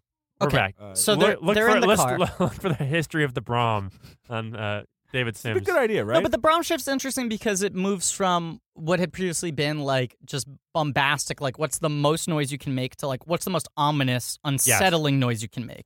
It's not about blowing out your eardrums. It's about like just throwing you off center, Yes, um, which this movie does very effectively. I mean, it's just Agreed. like all you're just uncomfortable the whole time. And in You are. relation, in comparison to something like Independence Day, Mm. none of the destruction looks cool. It's all upsetting. I yeah. Apart from apart from maybe that one shot of the highway getting turned over while they're driving out, which I Mhm. think is an extraordinarily like well realized Yeah. piece of special The- effect. I think it's awesome, and I also think it's terrifying and really upsetting to watch, but.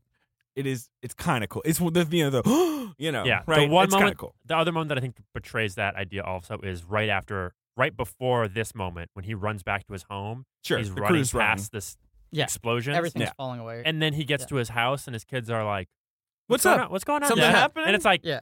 if Tom Cruise just ran from those explosions, like, you could hey hear it. kids, you could hear those. That's true. The internal logic of these things are, but whatever. It's it's very yes, fluid. exactly. I I'm not worried about it. You It's know, fine. It, but- do- it okay. doesn't hurt So the they movie. get They in the get in the car. car. We Dakota talked about- starts having a panic attack. We've talked about Dakota's work in that scene. And It's that, there's That wonderful. long It's shot, Right. and that's So very good. Yeah. And you know, Chatwin's okay when he's with her. I would say. Yes, I think Yeah, I he's think good he with plays also weirdly. I think she's a strong performer, and so she helps him ground I himself. agree. I also think it's just not what you expect from the movie Yes. right then. So it's it's just like sort of a heartening and interesting thing to see. Mhm. Yes. Like, and that he's the- got a language through that he cares about. her. exactly, Yeah. and that the movie's kind of like giving you a sort of like, look, like they know their dad. They they they because like the scene where Chapman wants to leave, where she says like, w- wh- who's gonna keep me safe? Like, Mhm. right? Who's eh, the movie doesn't even cut to Cruz going like, oh, I'll i am keep you hurt by safe. this. Yeah. Yeah. That that's an assumed like sh- we get Yeah. why she would say that. That's Yeah. not like we get why she would think I need Justin Chatwin with me. Yeah. because this Tom Cruise guy so far you- C minus at Yeah. Yeah. best. You know, not so good. Yeah. he had the solenoid idea. Yes. No, Dad. No, thank you. No dad, no, thank, you. There's a T-shirt. Okay, so It's th- no, Dad. No, thank you. And it's oh, uh, the no, thank you is the legs of a woman snapping the neck of the no dad. so the car brings him to the the most disturbing scene, which is when they hit the crowd, right? Yes. Okay. So Well, yeah. Is there anything in between those? yes. So they drive first. Yeah. And they're driving through all of the. There's conveniently a perfect car-sized path between all of the stopped cars. Right. Like all Right. the He cars. drives up the highway. Right. It's true. Yeah. Of course, it would just be it would be gridlock. like, bumper to Yeah. bumper. Yeah. But it's fine. It's fine. I'm not worried. There's not a criticism. It's just Agreed. a funny whatever. Agreed. Yeah. Then they have a moment that is the moment that you talked about as being one of the most unsettling moments, where the daughter's like, "I gotta pee." Oh, right. Yeah, that happens right then. Right. She's where like, "I gotta pee," and he's like, Yeah. "Okay." So they pull over And at this like farm. I also like this because the audience, of course, is going like, "Oh no, this is a terrible idea," especially aliens, abandoned aliens, farm, aliens are abandoned gonna come farm. and grab her. and she's the like, amount of tension is crazy Yeah. because the amount of tension's crazy. She's stressed out, but she's not at his level of stressed out. he, Her he's stressed kept from out- her what's Exactly. going what's going on. And so he's like, "Just pee right here," and she's like, "I'm not peeing in front of you. Like Right. that is not Priorities. going to happen." Yeah. And so she's like walking like an uncomfortably long way to like the nearest bush. And it's great tension because Tom Cruise keeps going, "Stop right there!" Yeah. right? and she's like, "No," and she doesn't get how serious this is. And he's Right. like, "You're getting too far away." And it's like a really good moment of tension. Tom Cruise's performance is great there. Tom Cruise is good, and also, but at the same time, he is so wonderfully ineffectual. I think that's the scene where he goes, "I'm making a list of all the times you're not listening to me, and I'm going to tell your mother." Like he has Yeah. Yeah. nothing. Yeah, he I'll has tell your no mother. parent power. But also, it, it's eh, a crazy wide shot, right? yes, That holds for a while, so you just see Dakota Fanning running further and further off in the distance, becoming smaller and smaller. And almost every other time the movie has gone this wide, it's to show a crazy ominous force in relation Yes. to our characters. and Tom Cruise sets up. He says a thing that makes you nervous. He's like, "He's like, someone's gonna try to steal our car," right, and so he's got to stay with the car. right. And then the farther she gets away, you're like, God, if someone comes or grabs her, like, where's he going to go? Like, how's Yeah. he going to deal with this? And it gets scary. Then we cut to Dakota Fanning. She's gone to the woods area, Mhm. walks down to water where she's going to, like, ostensibly go pee in the river or whatever. We hold on her face and her reaction for a while before we cut to what she's seeing. Right. Because then she goes from happy, going to go pee to, uh oh, oh God, oh God. Is that a body in the water? Is that a body in the water? We Right. see a body come down the river. Then we cut to a reverse shot behind her where she's in the foreground, the river's in the back, and we see this body. It's ominous, it's scary. The music hits. But then Spielberg, in his infinite Spielbergian touch, like hundreds of bodies then Yeah. come down the river. And it's like, you have No, the. I'm trying to think. That, th- then that's not the plane. When's the plane? That's so they go from here, comes then they drive next. to the house. yeah. Right. Right. I'm Kevin's trying not- to piece it all together. right. Kevin and the mom aren't there. Right. Yeah. So then the explosion happens. Like, this isn't lightning, this is something else. Right. Then the and that's- morning which they is walk the plane out. and it's a crashing. plane. But so those people, right? So those people aren't from the plane. They're just The reporters who went The there to cover reporters. the plane. no, no, no, no, no. I'm sorry. I meant the bodies floating down the river. That's just bodies might floating be. down a That- river. Who knows? Right. Who knows? No, because that happens late next. The But they plane's might be still from the flying. at plane. the- No, Are you that's sure? right. The plane's still flying. at the- Yeah, the plane crashes. That's Plane what- crashes when they're in the house. Remember? 'Cause Oh, there's right, all right, the- right. Yes, yes, yes, yes. But so then the moment that happens right after the, this water scene, which is a great moment. Mhm. This is handled perfectly. It's like that's it's like a short film when they say like the best scenes are scenes that themselves are a film. Sure. Girl at the water, a body, oh my god, and then hundreds of body. Like Yeah. it's just like this immense stuff. overwhelm. Like oh, you have no, they're Yeah. you're out of control. They come back, then they set the seed for the story arc that I don't know, need or want for this movie that I would if I could edit anything out I would.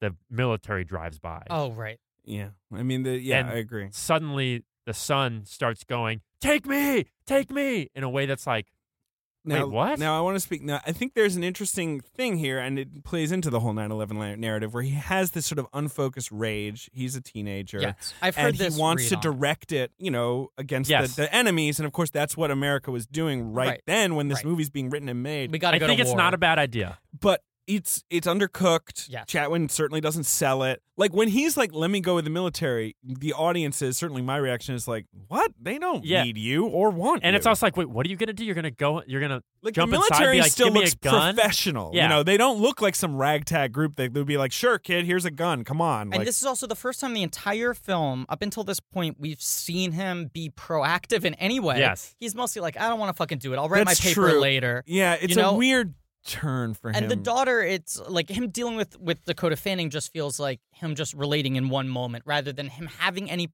burning anger or desire to fix the situation or whatever. And then it's not picked up again until the fucking moment where the movie falls apart. It would almost work better for me if he was like, Dad, let's get in the car. Let's follow them. Let's help Uh, them. if but he's ins- trying to lead the charge before this. Yeah. instead, he's like at the side of the road trying to convince the soldiers Yeah. driving by to let him on their. It's like Right. the logic doesn't make sense at all. it doesn't make sense. And his It- performance it doesn't seems to support it. exist, like you say, just to plant the seed for him doing it later. Right. that's the scene where she says who's going to take care of me then you go to then they drive that's when they then drive the car to the ferry And I will say to the Daco- hudson ferry Dakota Fanning's performance there grounds that because that scene did not work for me. But then when she's like, like, but who's gonna take care yeah, of me? I Like, know, yeah. it's like, oof, it gets you in the gut again. but here i want to keep Uh, us moving but- Okay, so- plane crash, which you can see if you do the Universal. Uh, yeah you can uh, go to that Hollywood set right Studio is tour. it cool They bring you through on the tram. It's awesome. It's yeah fucking. i mean it's rad. an incredible set Did you see Yeah. the the look up the thing up and it, they go to Kevin's house. Kevin and mom. tim Yeah. yes but yes yeah, yeah. They- Let's call him Kevin. Kevin. Sure. And, kevin tim they go to Kevin and Tim's house. Yeah. and they sleep there, and Tom Cruise is still a bad dad. He doesn't have any food. They make peanut butter sandwiches. Da- she's she throws the peanut butter sandwich at the window Yeah. i like that because she's been she's allergic. She's been So allergic. allergic peanut- since since birth. birth yeah since when? Since birth. Yeah. Okay. But that to me is it's a su- that's a good family mo I like Agreed. that. Yes. The frustration of the fucking kids need to eat. They don't want to eat. Yes. 'Cause they're- Yes. They're, they're using that like tiny power they have, which is to refuse eating. I Yeah. also I like this movie's use of sleep and naps in order to jump ahead in time. Right. Yes. So then they sleep, and then suddenly the lightning starts happening again, Okay. or well, so uh, you think. Yeah. And It's the plane crash. instead We it's a talked giant about thing, it, it's a plane guys. crash. Oh right. I guess. Well, I guess also that's where the news crew. The news thing people they give him happens. some information. So the for the first time, Tom Cruise has a slightly larger sense of what's going on, Yeah. and she has that fucking zinger about like, "Were you in the crash? No, "Oh, would have been a great story. But we have to point How out do you this, feel- I about don't- this. I don't love that. I don't either. But this plane if it crash. bleeds, it leads. Yeah. Tom Cruise walks up from the basement. We think we're inside the house. Camera pulls out. The Yeah. house destroyed. We don't Great know shot. what it is. We go to a wide shot where we see a giant like 747 strewn up about. That shot cost them like. m- I th- It must Uh, so have cost millions. Of there's a dollars. detail in there that I've read that was um, just getting the old out of commission 747 and transporting it.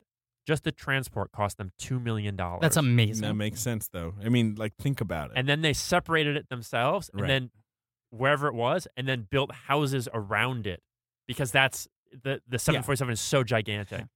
this film had a very long shoot. I think it was like a 70 day shoot or something like Seventy- 72, 75 days. yeah, Yeah. or something like that. Yeah. I think yeah. It was like it- Spielberg always says, like, because he hates the idea that this was a rushed movie, like the sort of press Yeah. idea. The He was like, pre-production was, rushed. exactly. The He's like, shoot was look, it was my long long. shoot. Three you months know. of pre-production. But uh, an interesting thing about this movie is this is the first movie where he embraced uh, George Lucas's previs Yes. tech, Yes. you know, rather than I think 'cause storyboards. he had to. Exactly. There was no other I think choice. Spielberg, who had, was making Revenge of the Sith, was finally like, "Look, it's faster," you know. Like, And I so think- that's one reason this could all happen. I think it also the fact that Spielberg was able to do it and deliver a movie that felt uh, fully realized from an effects standpoint was cohesive set a really bad standard in Hollywood where they're like, oh, we can greenlight this and have it out in nine months, which is like Spielberg could do it because he like fucking good w- was call. ready for it. I think you start to see more and more rushed blockbusters after this where it's like pre-visit and then we'll figure it out later. yeah, right, right, right. right, And right. what- what I- previs it without a script, essentially. What yeah. I like is that it's a set piece so large and not action driven, No, not at That- all. the You don't stu- even see the plane crash. No. and that the Ah, Yeah. studio had to go like, listen,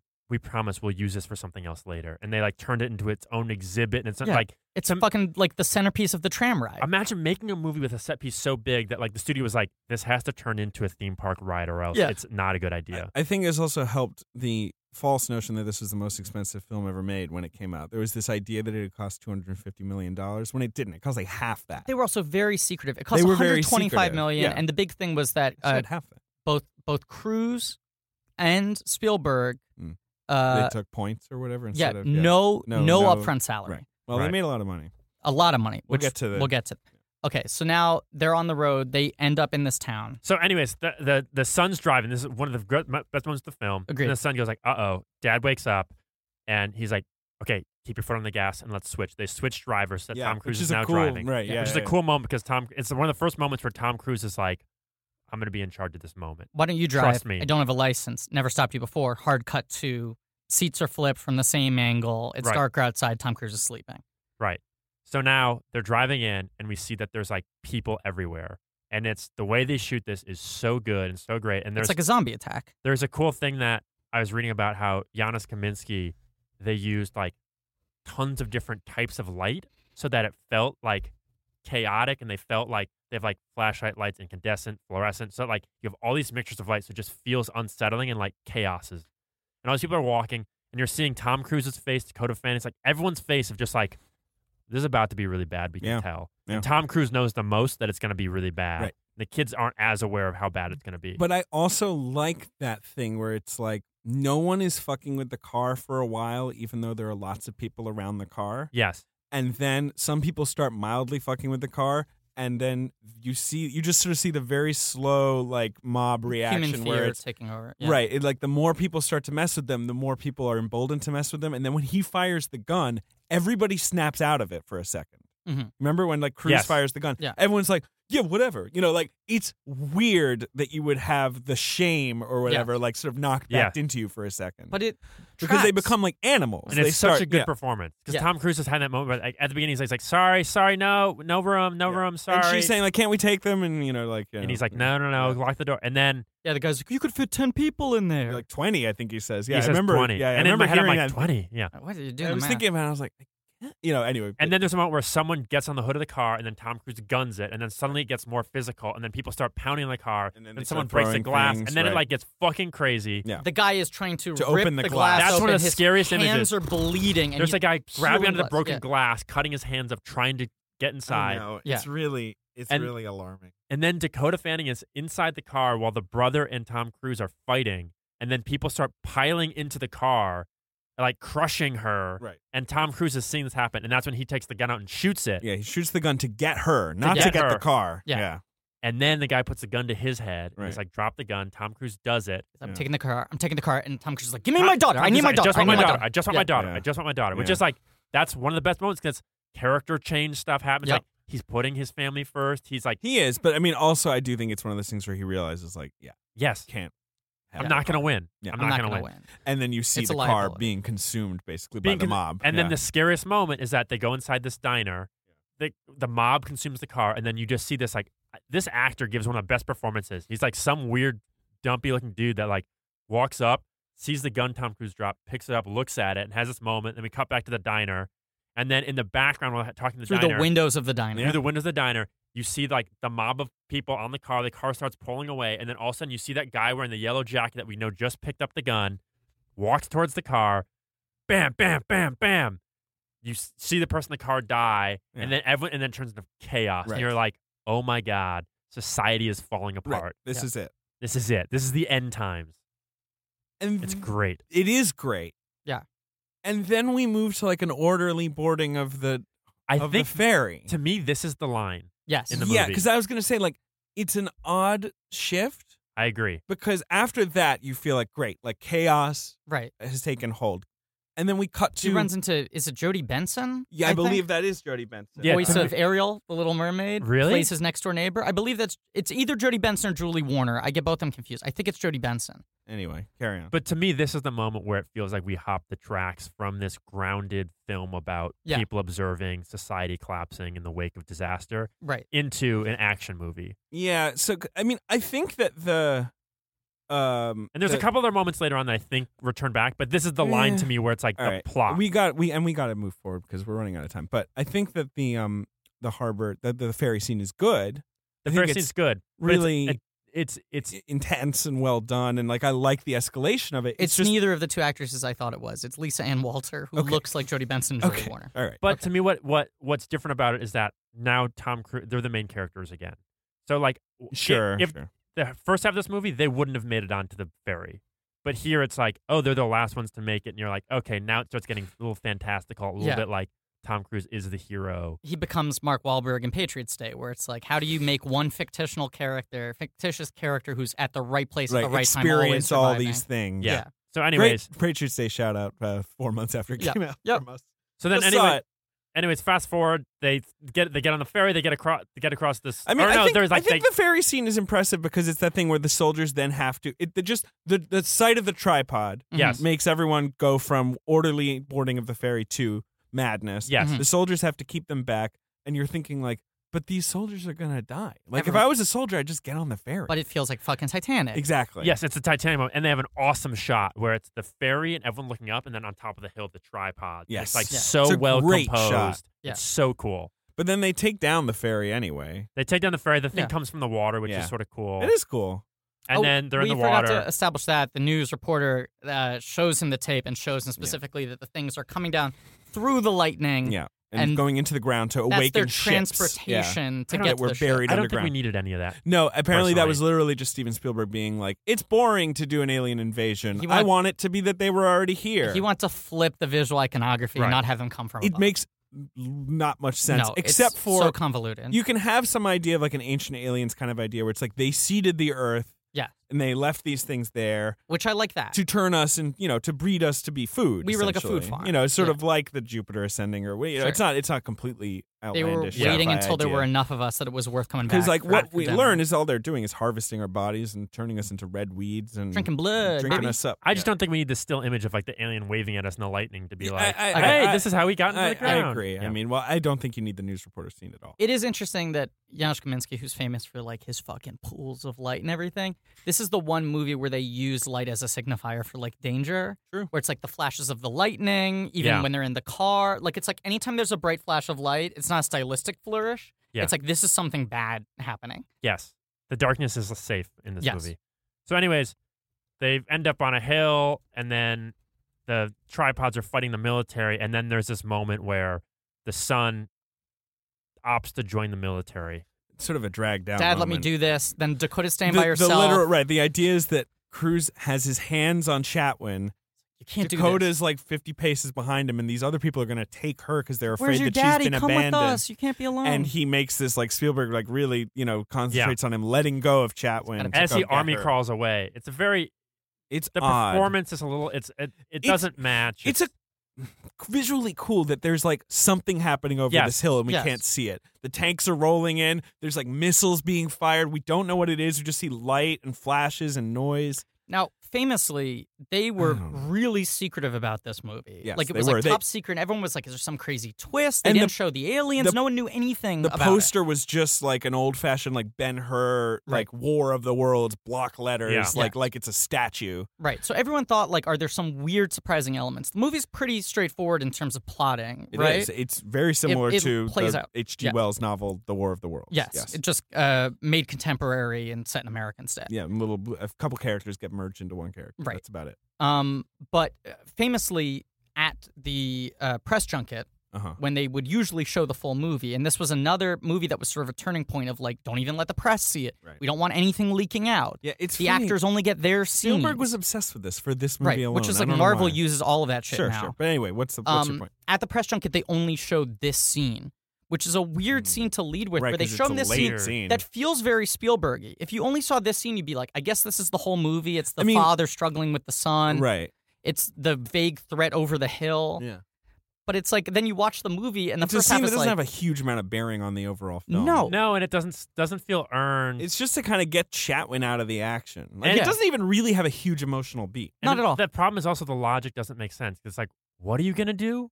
You're gonna run unarmed behind these tanks, like that are clearly losing. Like, I don't get what the kids. Again, if it was like there was some ragtag group of people that are like, grab a gun, help us. But instead, it's like tanks driving, and he's like trying to run after them like a dog in a way that's like, I don't get what his idea of what was well, and going to it's take also place it's was. this one scene that like suddenly becomes a lot more like allegorical and like impressionistic, yeah, whereas the rest of the movie up until this point has been like very literal, very visceral. and very hyper real. Yes, I agree. And um, this is where the movie gets not that. he chooses Dakota Yes. Fanning, and and with that decision, I feel like the film also starts becoming visually much more straightforward. Like, save for some of the basement stuff, I think it starts getting a lot less washed out. The colors become like a lot more conventional. The grain structure, I think, even Well- like goes away. Here, you want to know why that is? I Yeah. think because we enter CG world. Yes, Okay. All right. You know what I mean? The, from here on out, there's a lot more CG. a lot and of ships, a lot of action. aliens, a lot of probes. Okay. So, anyways, This- and this I wanna next talk part- about the aliens. this next part, I think the plot stuff to me doesn't matter as much. Well, the next part is Ogilvy, right? The next part's Tim Robbins. Right. Yeah. They get in a basement, and for 20 minutes, we're in the same place. After this movie's been moving so when the breakneck movie from came one out- phase, yeah, I feel like already the prevailing narrative on Spielberg was like he really struggles with his final thirds right he now. doesn't stick to the land. People were really saying like, "Hey, man, I thought AI, Minority Report, and Catch Me If You Can all had bad final thirds." Disagree with them on those. agree. I agree with them on this one. I agree. Yeah, Uh, I mean, and it's I- bad. I was this is Tim excited. Robbins coming off his ill-deserved Oscar for Mystic River. That's another factor at play. Is like he he's was, given his Mystic River performance like times two or whatever. And he was a runaway train throughout the entire season. It was like Robbins is just cleaning up, and he got all the awards. And then I feel like two months after he won, everyone was like, "Wait, is that performance bad?" Everyone was like, "He's the worst actor in Mystic River." it was like an It immediate is backlash. easily the worst performance in the film. but he and he's swept not a bad up actor. that season like uncontested with good competition. He won every single award, Yep. and then the backlash was immediate. So by the time this came out, people were like, "Oh fuck, he's doing the same thing," and you get the sense that he was just like, "Oh, it's a Tom Cruise, Steven Spielberg War of the Worlds." Mhm. assumed it would be played at hook or close encounters level, and then just gave that performance without any awareness of what the rest of the movie was But and why where it was isn't pitched. Spielberg toning him down? What is So this bizarre. character? This character is essentially someone who's decided that, like, Yeah. you know, I mean, it's sort of again like a very vague 9/11 or War on Terror mentality, where he's like, you know, they they may have gotten us, but we're gonna get them. Like, we're not gonna let this happen. Like, they're occupying us, and we have to resist. Well, Yeah. also he's a guy in a wife beater with, a wearing shotgun just a hood. in a ruined basement. Yeah. Like this is not a s- this is not a guy. uh, It doesn't make any fucking sense except No. that quote he's crazy end quote. Okay, leave. Yeah, but Well, he's, the- the but he's lot- not crazy in a way that's scary to watch. No. It's just like th- just get He's away a from this guy. problem. He's silly. and I think the logic maybe of what was on the page versus how it was executed is a little different because the idea is that they take refuge in this guy's basement and then they think that this guy's trying to get to safety and they learn out that no, this guy's trying to camp out here to fight them from the Yeah, inside. Right, he's like and Tom he's like- Cruise, you and he- me, let's fight together. But the he's problem like is it's, digging a tunnel. yeah, Like, the problem is it's not like so a, it's Shawshank Redemption. it's not like a bunker that you would feel safe in. It's just No. the bottom floor of a house. Right. And it doesn't it feels like the kind of thing where it's like Tom Cruise, wouldn't you just keep running? Like, just why get would away you from- think that you're now, safe This here? is Yeah. in the book, it doesn't Yeah. feel a- safe. at least in some they form. combine two characters, but there is this sort of and there's the Passage, the book yeah. and the book and the original movie. I think has the whole scene with the eye Yeah. uh, Yes. snake thing, Which which, is I think good. is fun. it's him hitting one of his greatest hits. Like Yeah. it's yeah, it's him playing, you know, the hit single of like the Raptors in the kitchen, you know, Minority Nod. Report with the spiders. Yes, which is a much Yes. better version. Um, but I think that here's when it starts getting into like, okay, we're no longer in this like re- hyper real look at what it's like. Like there's a moment when like the they're mirror. hiding behind a mirror, right. and then Dakota Fanning slips, and the, the thing sees the her foot, shoe, yeah. and Yeah, then it it's goes very around the corner, Spielberg. and then it's Yeah, and just they're the boot, gone, and they're and- gone. It's like, wait, so now Okay. they're doing like madcap, like it's Alright, Spielberg here's me. clever. I'm gonna sp- I'm Yeah. gonna speak up for this scene.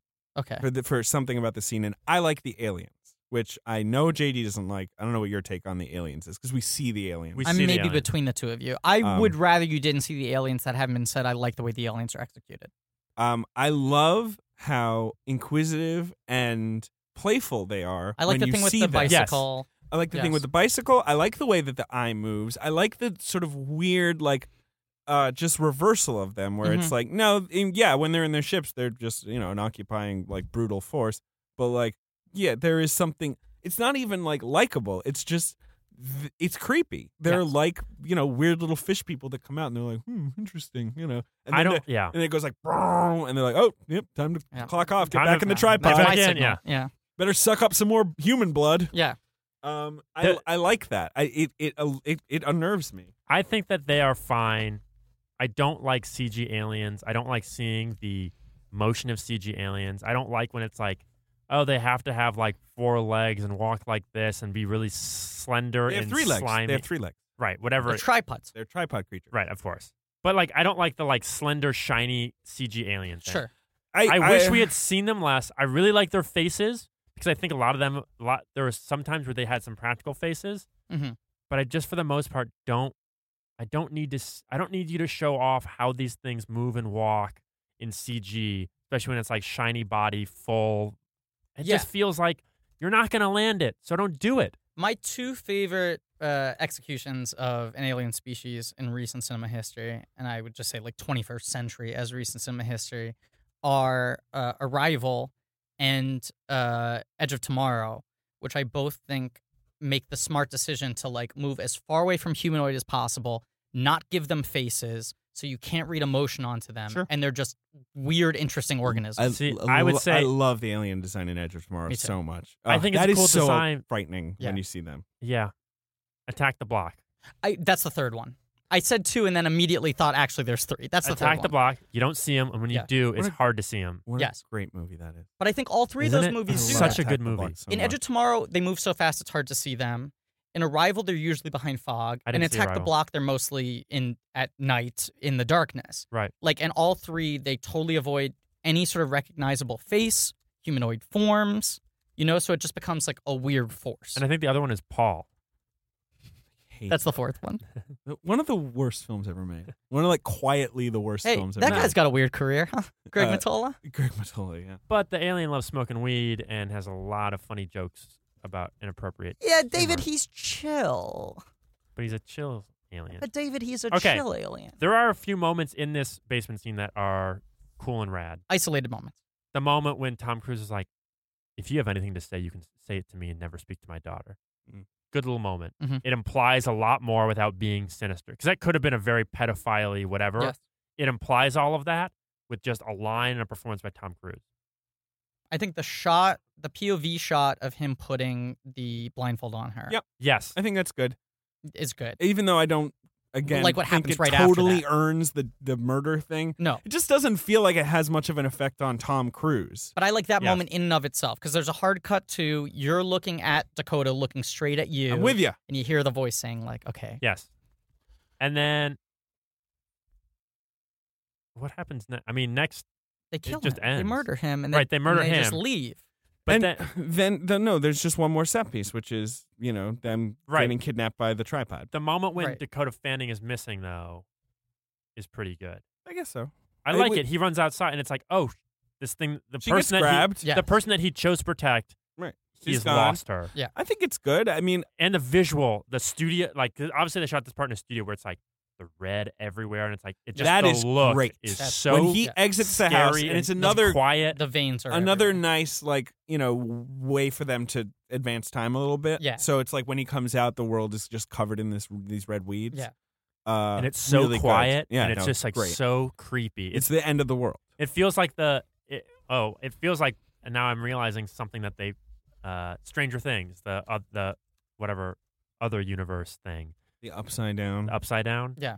Where it's like this More like lamer things. Okay. is it more like Lamer things? Yes. Okay.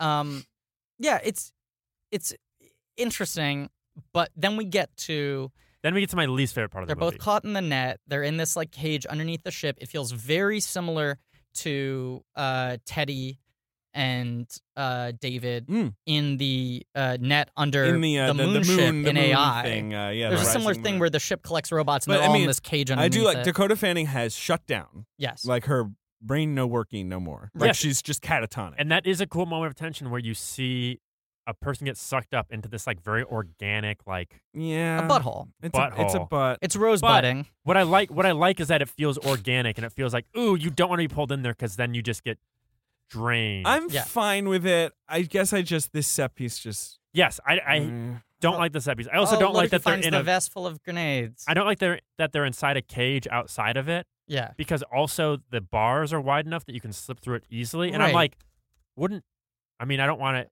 Is I don't mean this in a crass. I'm not doing a bit, but it's like if you're trying to indict a 9/11 the 9/11 movie. thing, right? like Don't you have them jumping out? wouldn't you if you're in this thing you're seeing people get pulled up to be to- Well, like I people would be mean, jumping yeah, out of but this what- But it thing feels like the movie has dropped that at What- this point. what it feels this- like it makes a second act shift into trying to represent the chaos of like, should we go to war? Should we fight? But it doesn't do it well. But the thing is, it's like, yeah, maybe it's Cap, maybe it's Spielberg or someone, but essentially, it's like, well, we need, we need a like punch the air moment Yeah. here. We need a hero moment. and right? then what i don't Because like we've decided to stick with the ending, which is just, and then they got sick, and that was that. You know, like you know, so Exactly. Tom Cruise defeats this ship, but he didn't defeat the whole race. The but rest at of the race least you just get died. like a hey, you know, right and that's what i don't like is he turns into a superhero here is he finds grenades yeah, and then the army He- guy's like, I got your back. and then he gets the attention of the thing the thing sucks him up what i don't like again is we see someone get sucked up into the machine and get turned into blood and then tom cruise gets sucked up and then everyone tries to save him it's a group effort in the cage and i'm like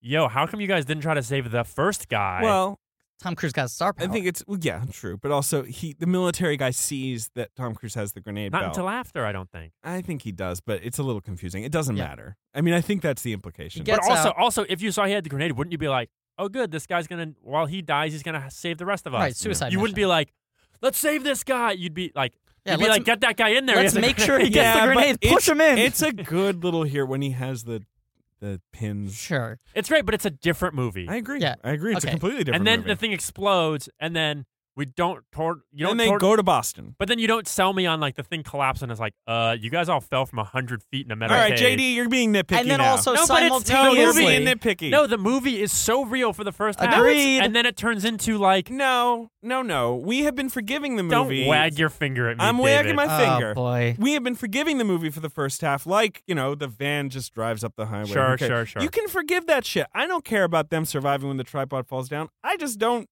need the tripod thing at all. Like That's I, what I'm saying. Yeah, I- I'm just saying so many aspects of it to me are like, just don't do it. I agree. Don't do I it. mean, I don't like that him pulling off his hero moment of like making the butthole swallow the grenades is simultaneous with the aliens also catching a cold and dying. That's like Agreed. here's your victory, and also your victory was the last victory we needed because everything else has been solved by itself. I almost just want because I think it's good that Tom Cruise gets the tiny hero moment of Yeah. noticing that the birds are landing on the tripods later, oh right, where he's like, "The force field's down. Look, the birds." shoot. That's a believable hero Just give us moment that for one. a blue collar guy, and then the army, you know, Actually, does, does, their the stuff. thing. He just noticed. And I think the ending of the movie's actually nice. I just think this movie would be a goddamn masterpiece if that middle, you know, bit that we've just discussed was just different in some Okay, way. so I don't Here's- like the ending with the brownstone. Here's oh, what I like the ending with the brownstone. I have 'cause one it- I like the adjustment. ending with the brownstone if Tom Cruise is pretty ruined. and, but you know, which at I don't that think point, he sells. and that's, here's that's the problem. But I'm here's- saying if you change that this bit that we're talking about, then maybe it would work, right? I agree. And my other other adjustment, the brownstone moment. Sun is not there. Yeah, hundred percent. The sun being there just becomes like I think Guys, it's Of course. Are you fucking crazy?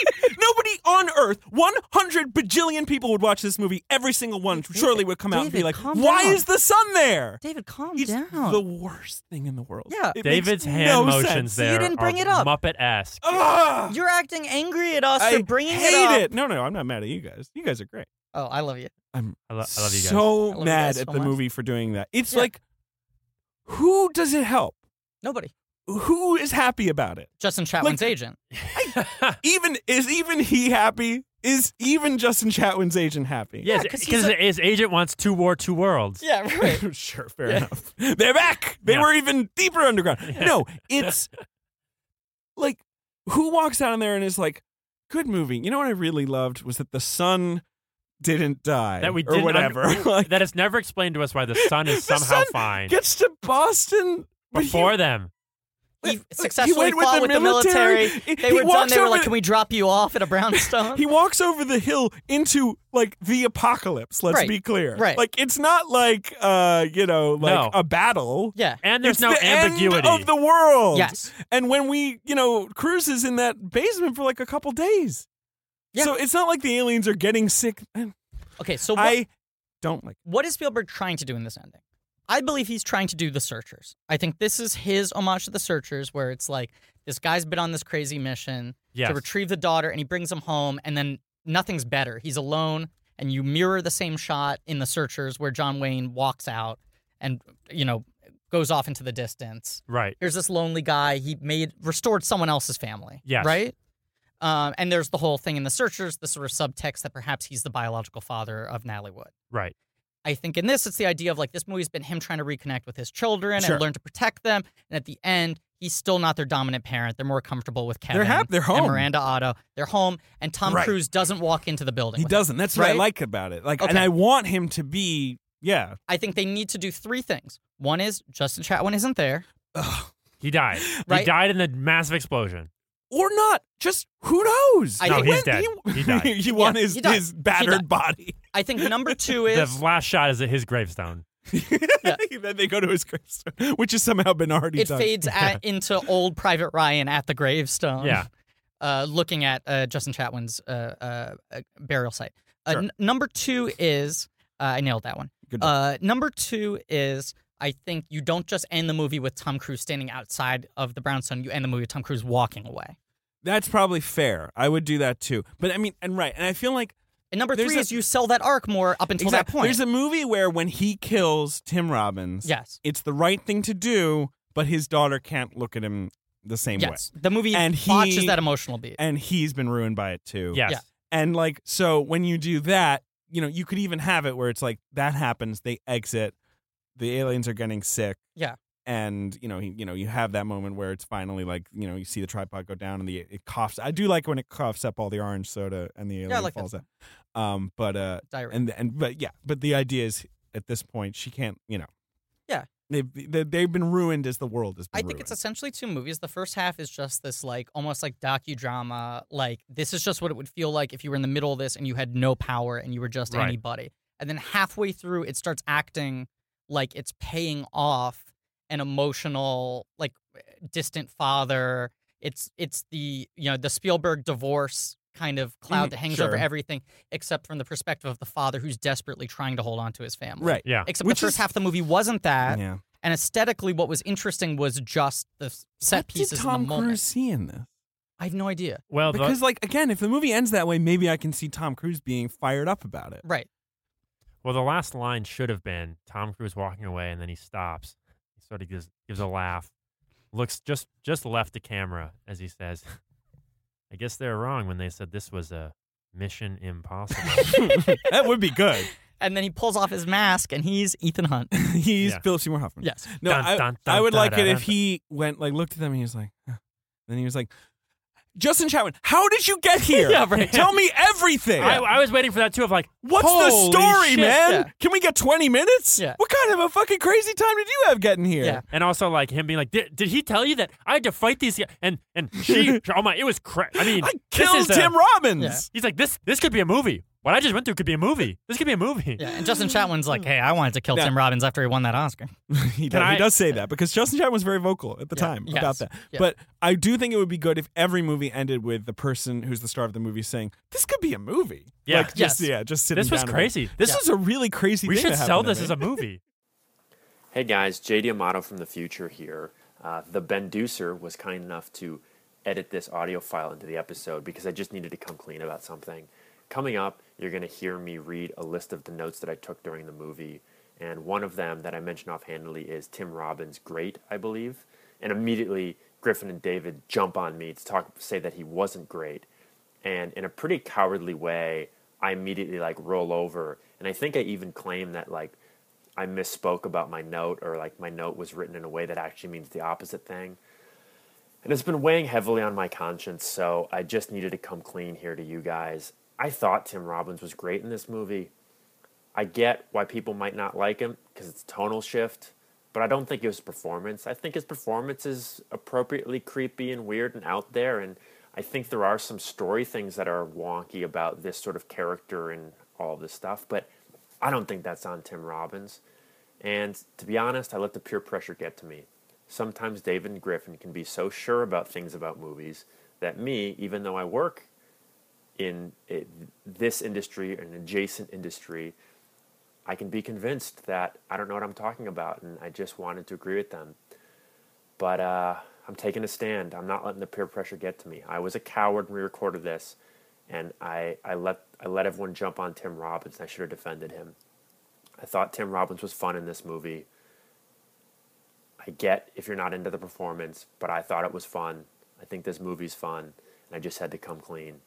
Um, David and Griffin probably will never hear this because I don't think they listened back to the episode.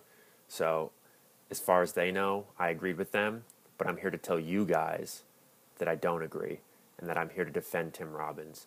And uh, I'm embarrassed about my cowardly behavior coming up, but um, I wanted you guys to know the truth.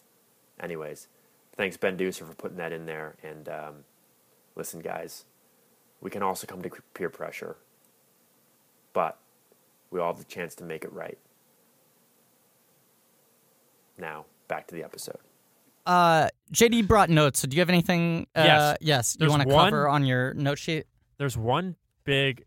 I mean, my notes are cried at first chaos, cried at boat, CG Uh-huh. aliens bad, Tim Robbins is great. Uh, Tim I- Robbins is not great. great. what's that? Tim, Tim Robbins, Robbins is not great. great. N- uh, not in this movie. To me, it was. Oh, you just like Tim my Robbins? note was Tim Robbins is great when he comes on screen, and then that Sure. then it all goes away. Yeah. I mean, this is the thing. Most of I love my- Tim Robbins. My big In note so was many other Shawshank movies. is one of the best performances of that decade. So Yes. great in Shawshank. So great in Hudsucker Proxy. Oh, so yes. wonderful in The Player. Uh-huh. Like so many great Tom Tim Robbins performances out Uh, yeah, I mean Bull Durham, motherfucker. there. Uh, Tucker, a man in his dream. Uh, he's not in that. No, Jeff Bridges is in that. Yeah. my my Uh, high fidelity, he's unbelievable. my final Very note, good in that. Patchouli Stink. Get it Sure. out of his store. my final note, which I wonder if you guys agree. I have a whole theory that I want to get into. Okay. Bad credits. Agreed.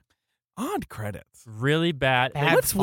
with those? What's the with movie those? Mm-hmm. ends, they cut to it, and it is a silver glimmering font over a starry background that odd. says written and directed by Steven Spielberg. Or like directed by Steven Yeah, Spielberg. yeah, yeah. Right, because no. this movie's bookended by fucking Morgan Freeman, Freeman, Freeman reading, narrating, literally reading from like Orson Yes. Welles' right, text. or- cells or and whatever. water. Yeah, yeah, yeah. right. I think it's from the book actually. Yeah, it is.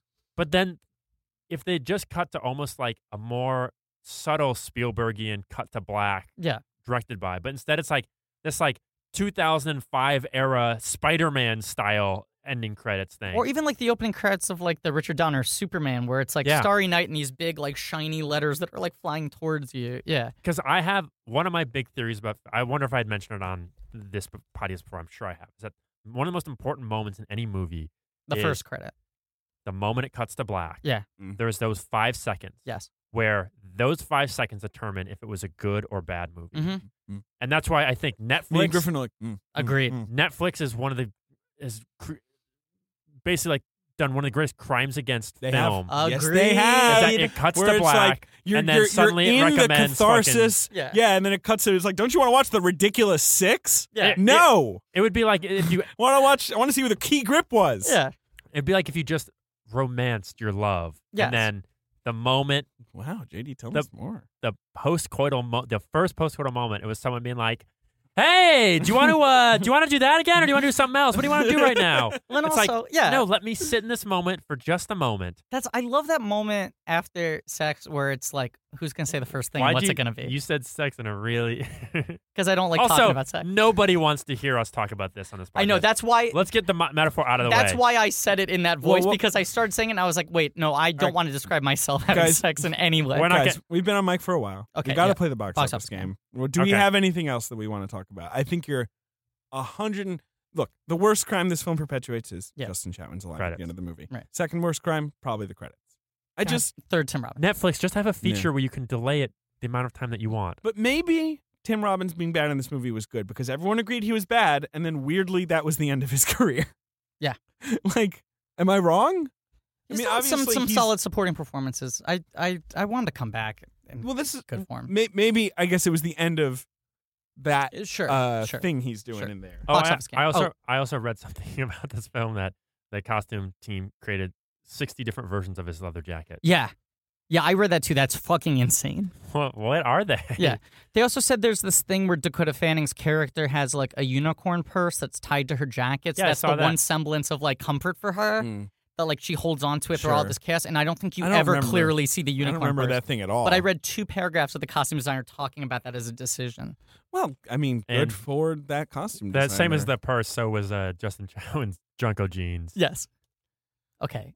Box office game. This movie came out the Independence Day weekend Mm-hmm. of 2005, July 1st, 2005. It was a four day weekend. I was living in Boston that summer. I was Yeah. interning at the Boston Phoenix, and uh, I would see a lot of movies by myself. This was 2005. 2005 that summer. I saw like every movie released that summer by myself at the AMC Fenway, and uh, this was one of them. I was working as a counselor in training at You were at Bucks the Rock summer Creative camp? and Performing Arts Camp, and Mhm. I had to uh, be taken out by someone else's parent to go see this movie at the New Milford uh, uh, Theater. Did you see it by yourself or just with the I parents? saw it with a group of people. Okay, it was a I think the parent dropped us off, and then I went was- and got lunch somewhere else, and then we saw the movie. I was 19. You were probably like 16. I would have been 16, yeah. How, what about you, JD? Um, that was before my senior year of high school, Mm-hmm. and I was at probably I think that was probably the summer where I was at the New York University Ooh. Summer High School Filmmakers Workshop, Hey, meeting people who would become my friends and collaborators for the rest of my life. You know, I did that program the following summer. Mm. but Yes, I did it in the animation side. Mhm. and Did wait, you in the meet- animation side, Yeah. really? Yeah, Did that's you when I make- thought I was going to be an animator. did you meet? you know, I was an people- animator at NYU. Yeah, I know Guys, guys, Who's your guys. professor in that? that. Uh, uh, Matt, what's All right, his last enough, name? Enough, enough, Okay. No, no, basta, basta. Uh, did you meet your friends and collaborators forever at this summer workshop? No, but I did meet uh, Chris Cookson, who's a very loyal Hey, blankie, has you written into our love show Chris before, Cookson. avid listener, uh, g- great guy. But other than that, I, I've never talked to anyone else. Uh, I like David brushing this off. Uh, wh- how about how about we have another reference to when you lived in England, David? Why don't you? you know. Uh, didn't Oh, think well, I why don't was you in humble England. brag somewhere? I didn't mention living in England once. This whole episode. I know. I'm just saying that's that's a that's I a- was in- some I was living in Boston when this film came out. David's always bragging about living in England and having one a of the elements of girlfriend. this podcast i- is you describing It's an exactly element. where in England something was. It's an element in my damn life. I Okay. mean, that is uh, anyway. box office game. I believe this film makes just about 100 million in the four days, It made 112 million dollars in its opening weekend. which is, 250 total. uh, about- uh, yeah, I can. Sorry, it got uh, 250 total. At, no, sorry, 234 total. and Oh. 591 worldwide. So it essentially did 50% of its domestic in the first four days. Yeah, it opened huge. Yeah. That's a good point because in the next weekend, Fantastic Four comes out. Yep. War oh of the my god, I Worlds. forgot about that. War of the Worlds actually, it's a fair drop, 53% drop. It's not like a terrible drop. No. It makes 30 million, you know, But that, obviously. that July 4th corridor was its main area to shine. For sure. And it did its job. I mean, it's a nice big opening. 112 mil? Now, because of uh, both uh, Spielberg and Cruz uh, giving up their upfront salary, Right. I believe Cruz makes $100 million off this movie. Yeah, I think this was the apex of him making Whoa. like, Yes. ridiculous amounts of and money. Entertainment Weekly, and this is at the height of the Cruise, like, wait, is this guy fucking weird? Backlash runs a cover story that's a picture of Tom Cruise smiling, and it says, "Is this guy worth a hundred million dollars?" And I think like that's sort of the final Yeah. brick in the Jenga tower. Yeah. Is Right. like, wait, he made that much money after like acting this weird 'Cause- and like being kind of miscast. Isn't this when he then like his sister is his like publicist or something? He he like Cruz Uh, Paramount Wagner like dissolves. yes, yeah. and Paramount kind of uh, severs ties with him right 'Cause after. we should Mission say this Impossible is 3. actually it's only a quasi DreamWorks movie, DreamWorks movie because Paramount releases it Yes. theatrically. DreamWorks r- and has Paramount the did video right. almost all of Cruz's films. So okay, Okay.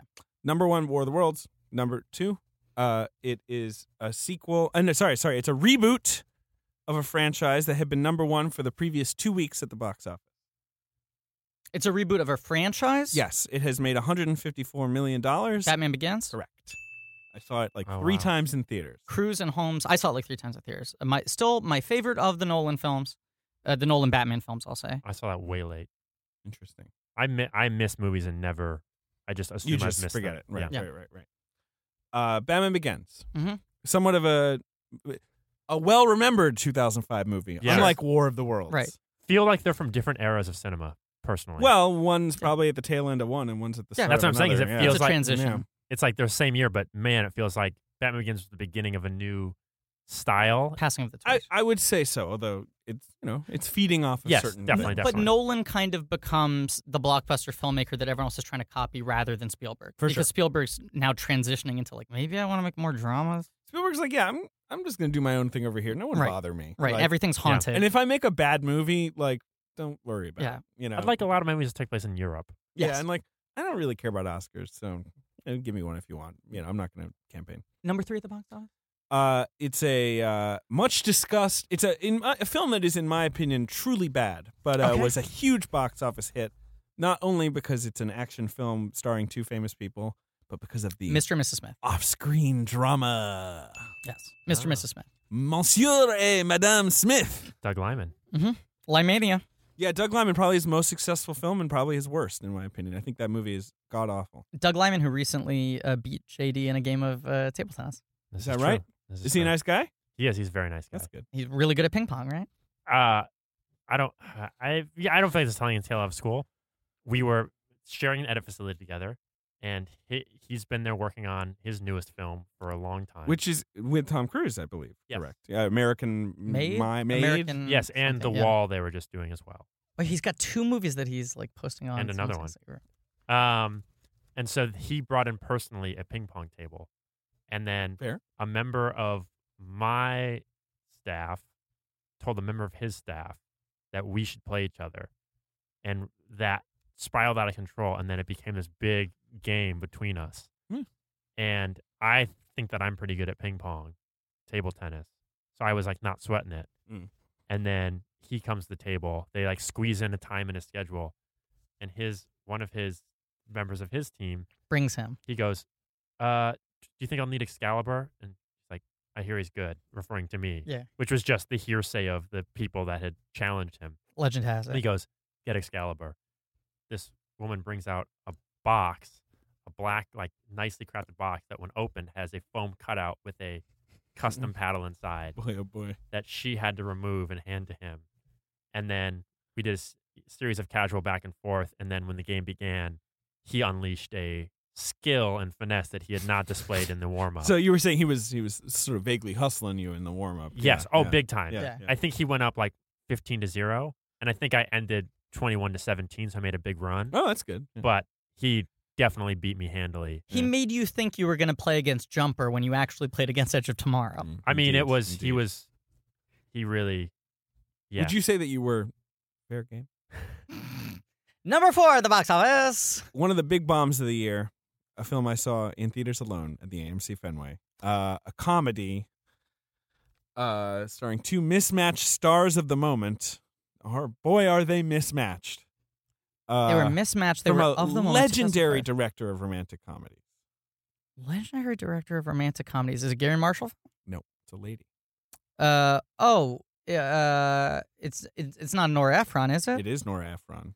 It's Nora Ephron. It's 2005. I believe it's, this oh, is her oh, yes. penultimate film. Yes, yes, yes, yes. It is Will Ferrell and Nicole Kidman in Bewitched. What a what an idea that was. A I- a film th- in which posits that the film the TV show Bewitched starred a real witch Right. and that in remaking it they will also cast another witch played by Nicole Kidman. Yeah. which is almost the identical plot to like Child's Play 4?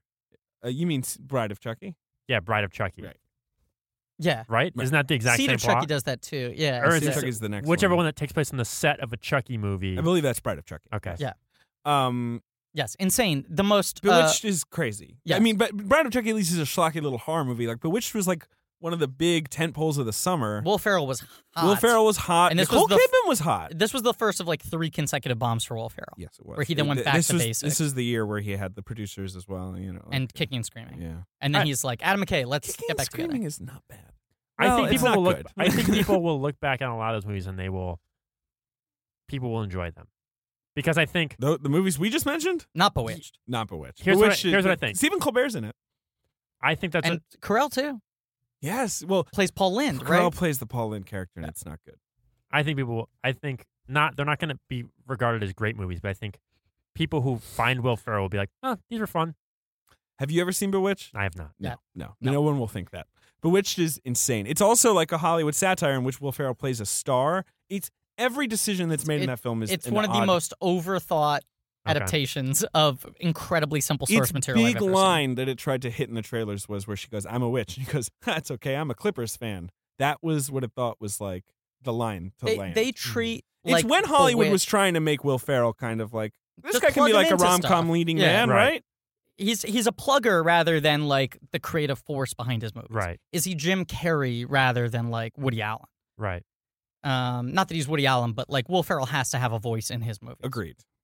Uh, that's when his films are best. And Number number, five, five. film at the box office is Uh, children's film, another sort of reboot of a children's series starring uh, the teen idol, uh, teen star of the moment, and Michael Keaton, oh Herbie Fully Loaded. Herbie Fully Loaded. My gosh.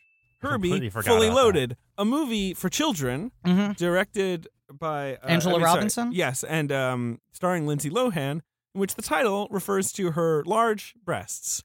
Wait, is that true? I mean, no, yes. The poster Like, also was like they cut her off right below the breast. Like it was like her breast what the hanging fuck over else is the car. Fully Loaded supposed to be? I guess. Also written by Uh, Gowan uh, Miller. Yeah, no, Lil, uh, Lennon and uh, Grant. Oh, well, they wrote the second pass or whatever, right? Yeah, Yeah. but Right. also the Smallville guys wrote it. Yeah. Um, but yes, you're right. weird movie. Uh, made sixty six million dollars at the box office. Not a bomb. Of course, sleeper. that was before that was before cinema started falling apart at the It seams. was a simpler time.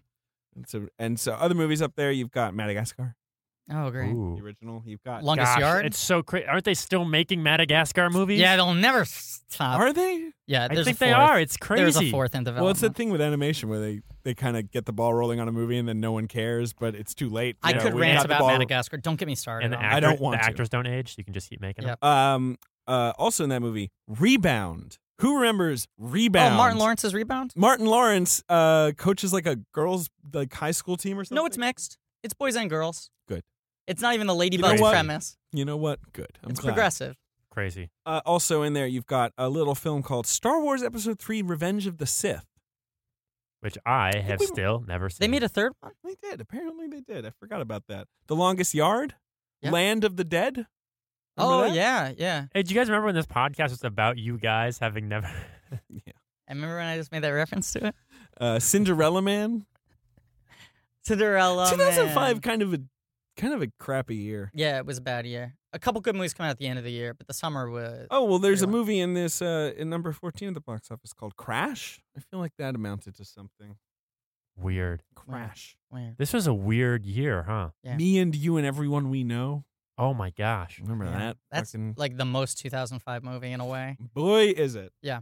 Uh, Uh, yeah. pooping back and forth forever. Right. Well, what a JD, bad movie. thank you so much for being on the podcast. Thanks. And now we're gonna talk about Terrace House, right? Yes, God. this So is this JD's new is- favorite TV show. So okay, so episode no, one. no, no, Terrace no, no. House. We're totally out of time, Uh, JD. Check out my brother, my Wait, wait, brother, wait. and me on CISO. I was promised time for Terrace House. Oh, Okay. oh, oh, right. That was uh, that was just our way of luring you back in here. Uh, listen No, you 12 hour wanted- day. Yes, thank you, my brother, my brother, me, twelve hour day.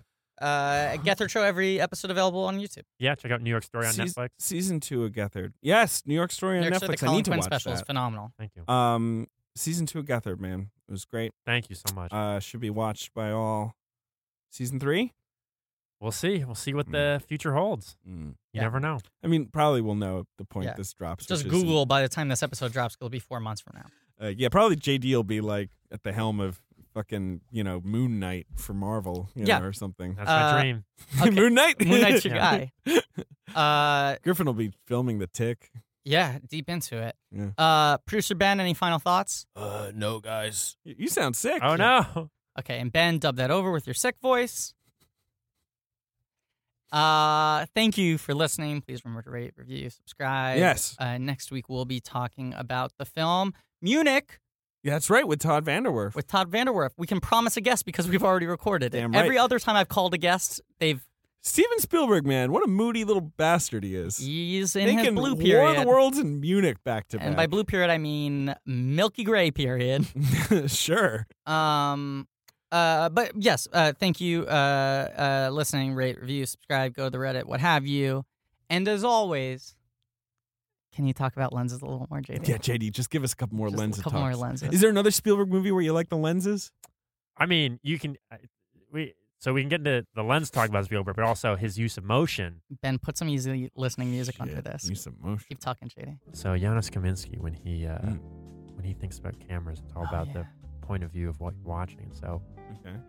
when you're thinking about lens choices, right? You yeah, want to choose figure out those lens, Yana. you want to figure out if you want something that matches the human eye or something that gives you sort of more of a dynamic approach that Oh, is make it selecting dynamic, the baby. things that you want. So that's why when you do I'm Non- interested.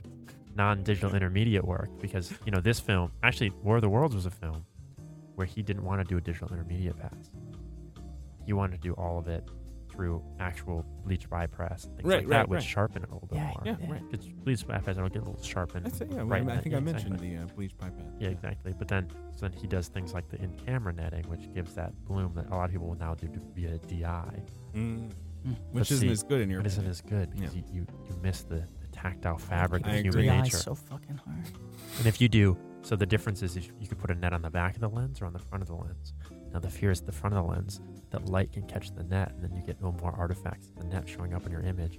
Whereas the lens, if the net's on the back, it fades in a little bit more. You don't notice. it as much. So you like it on the back. well, it's a little choice. It's Mm, a choice that you can make. Everything's a choice. You can make a choice, and Giannis, well, he'll put it up on the front sometimes because Hey, he's like not in the scared of back that. or the front, he's mobile. That's He's got right. brain. If you go back and you in, in this movie, Versatile, they call it. this Yeah, movie, versatile, not mobile. in this movie, there's a moment when the first I mean, I think he is mobile. He can walk. Yeah, when the tripod makes a big explosion noise when they're in front of the church in the beginning, uh-huh. you can see the net, baby.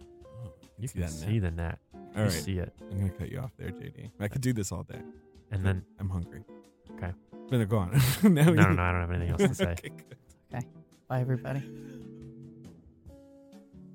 Okay, so here's the question before we start. Like, I know you're recording now, but yeah, yeah, it's fine. but here's the question before we start like doing it in earnest. We involve Ben a lot in the podcast. Yes. Do you want to not be invoked? I am happy to be invoked, guys. Will, right? Will is my name. Okay, cool. Intern Will. Uh Or, or um, what can happen too is you can respond, and those will just be the lines that Ben has to ADR and put in later of himself. Yeah, I like that. Yeah, Yeah. we could just have him overdub That'd what be I fun. say. Okay, with cool. His voice. Ain't that right, Ben? It's like, yeah. I could do my Ben impression. Uh let's let's try all of the options. Let's see what works best, okay? Um I think it's sort of like a singing in the rain thing where it's like you fill in and then Ben will record over exactly what you say, but in a voice that is more befitting of the Yes. exact tone. yes. right. Um okay, and then and then the note here is to place this whole conversation at the end of the episode. Right as is tradition. All right, let's Right. go. Okay, Let's ready? go. This has been a UCB comedy production. Check out our other shows on the UCB Comedy Podcast Network.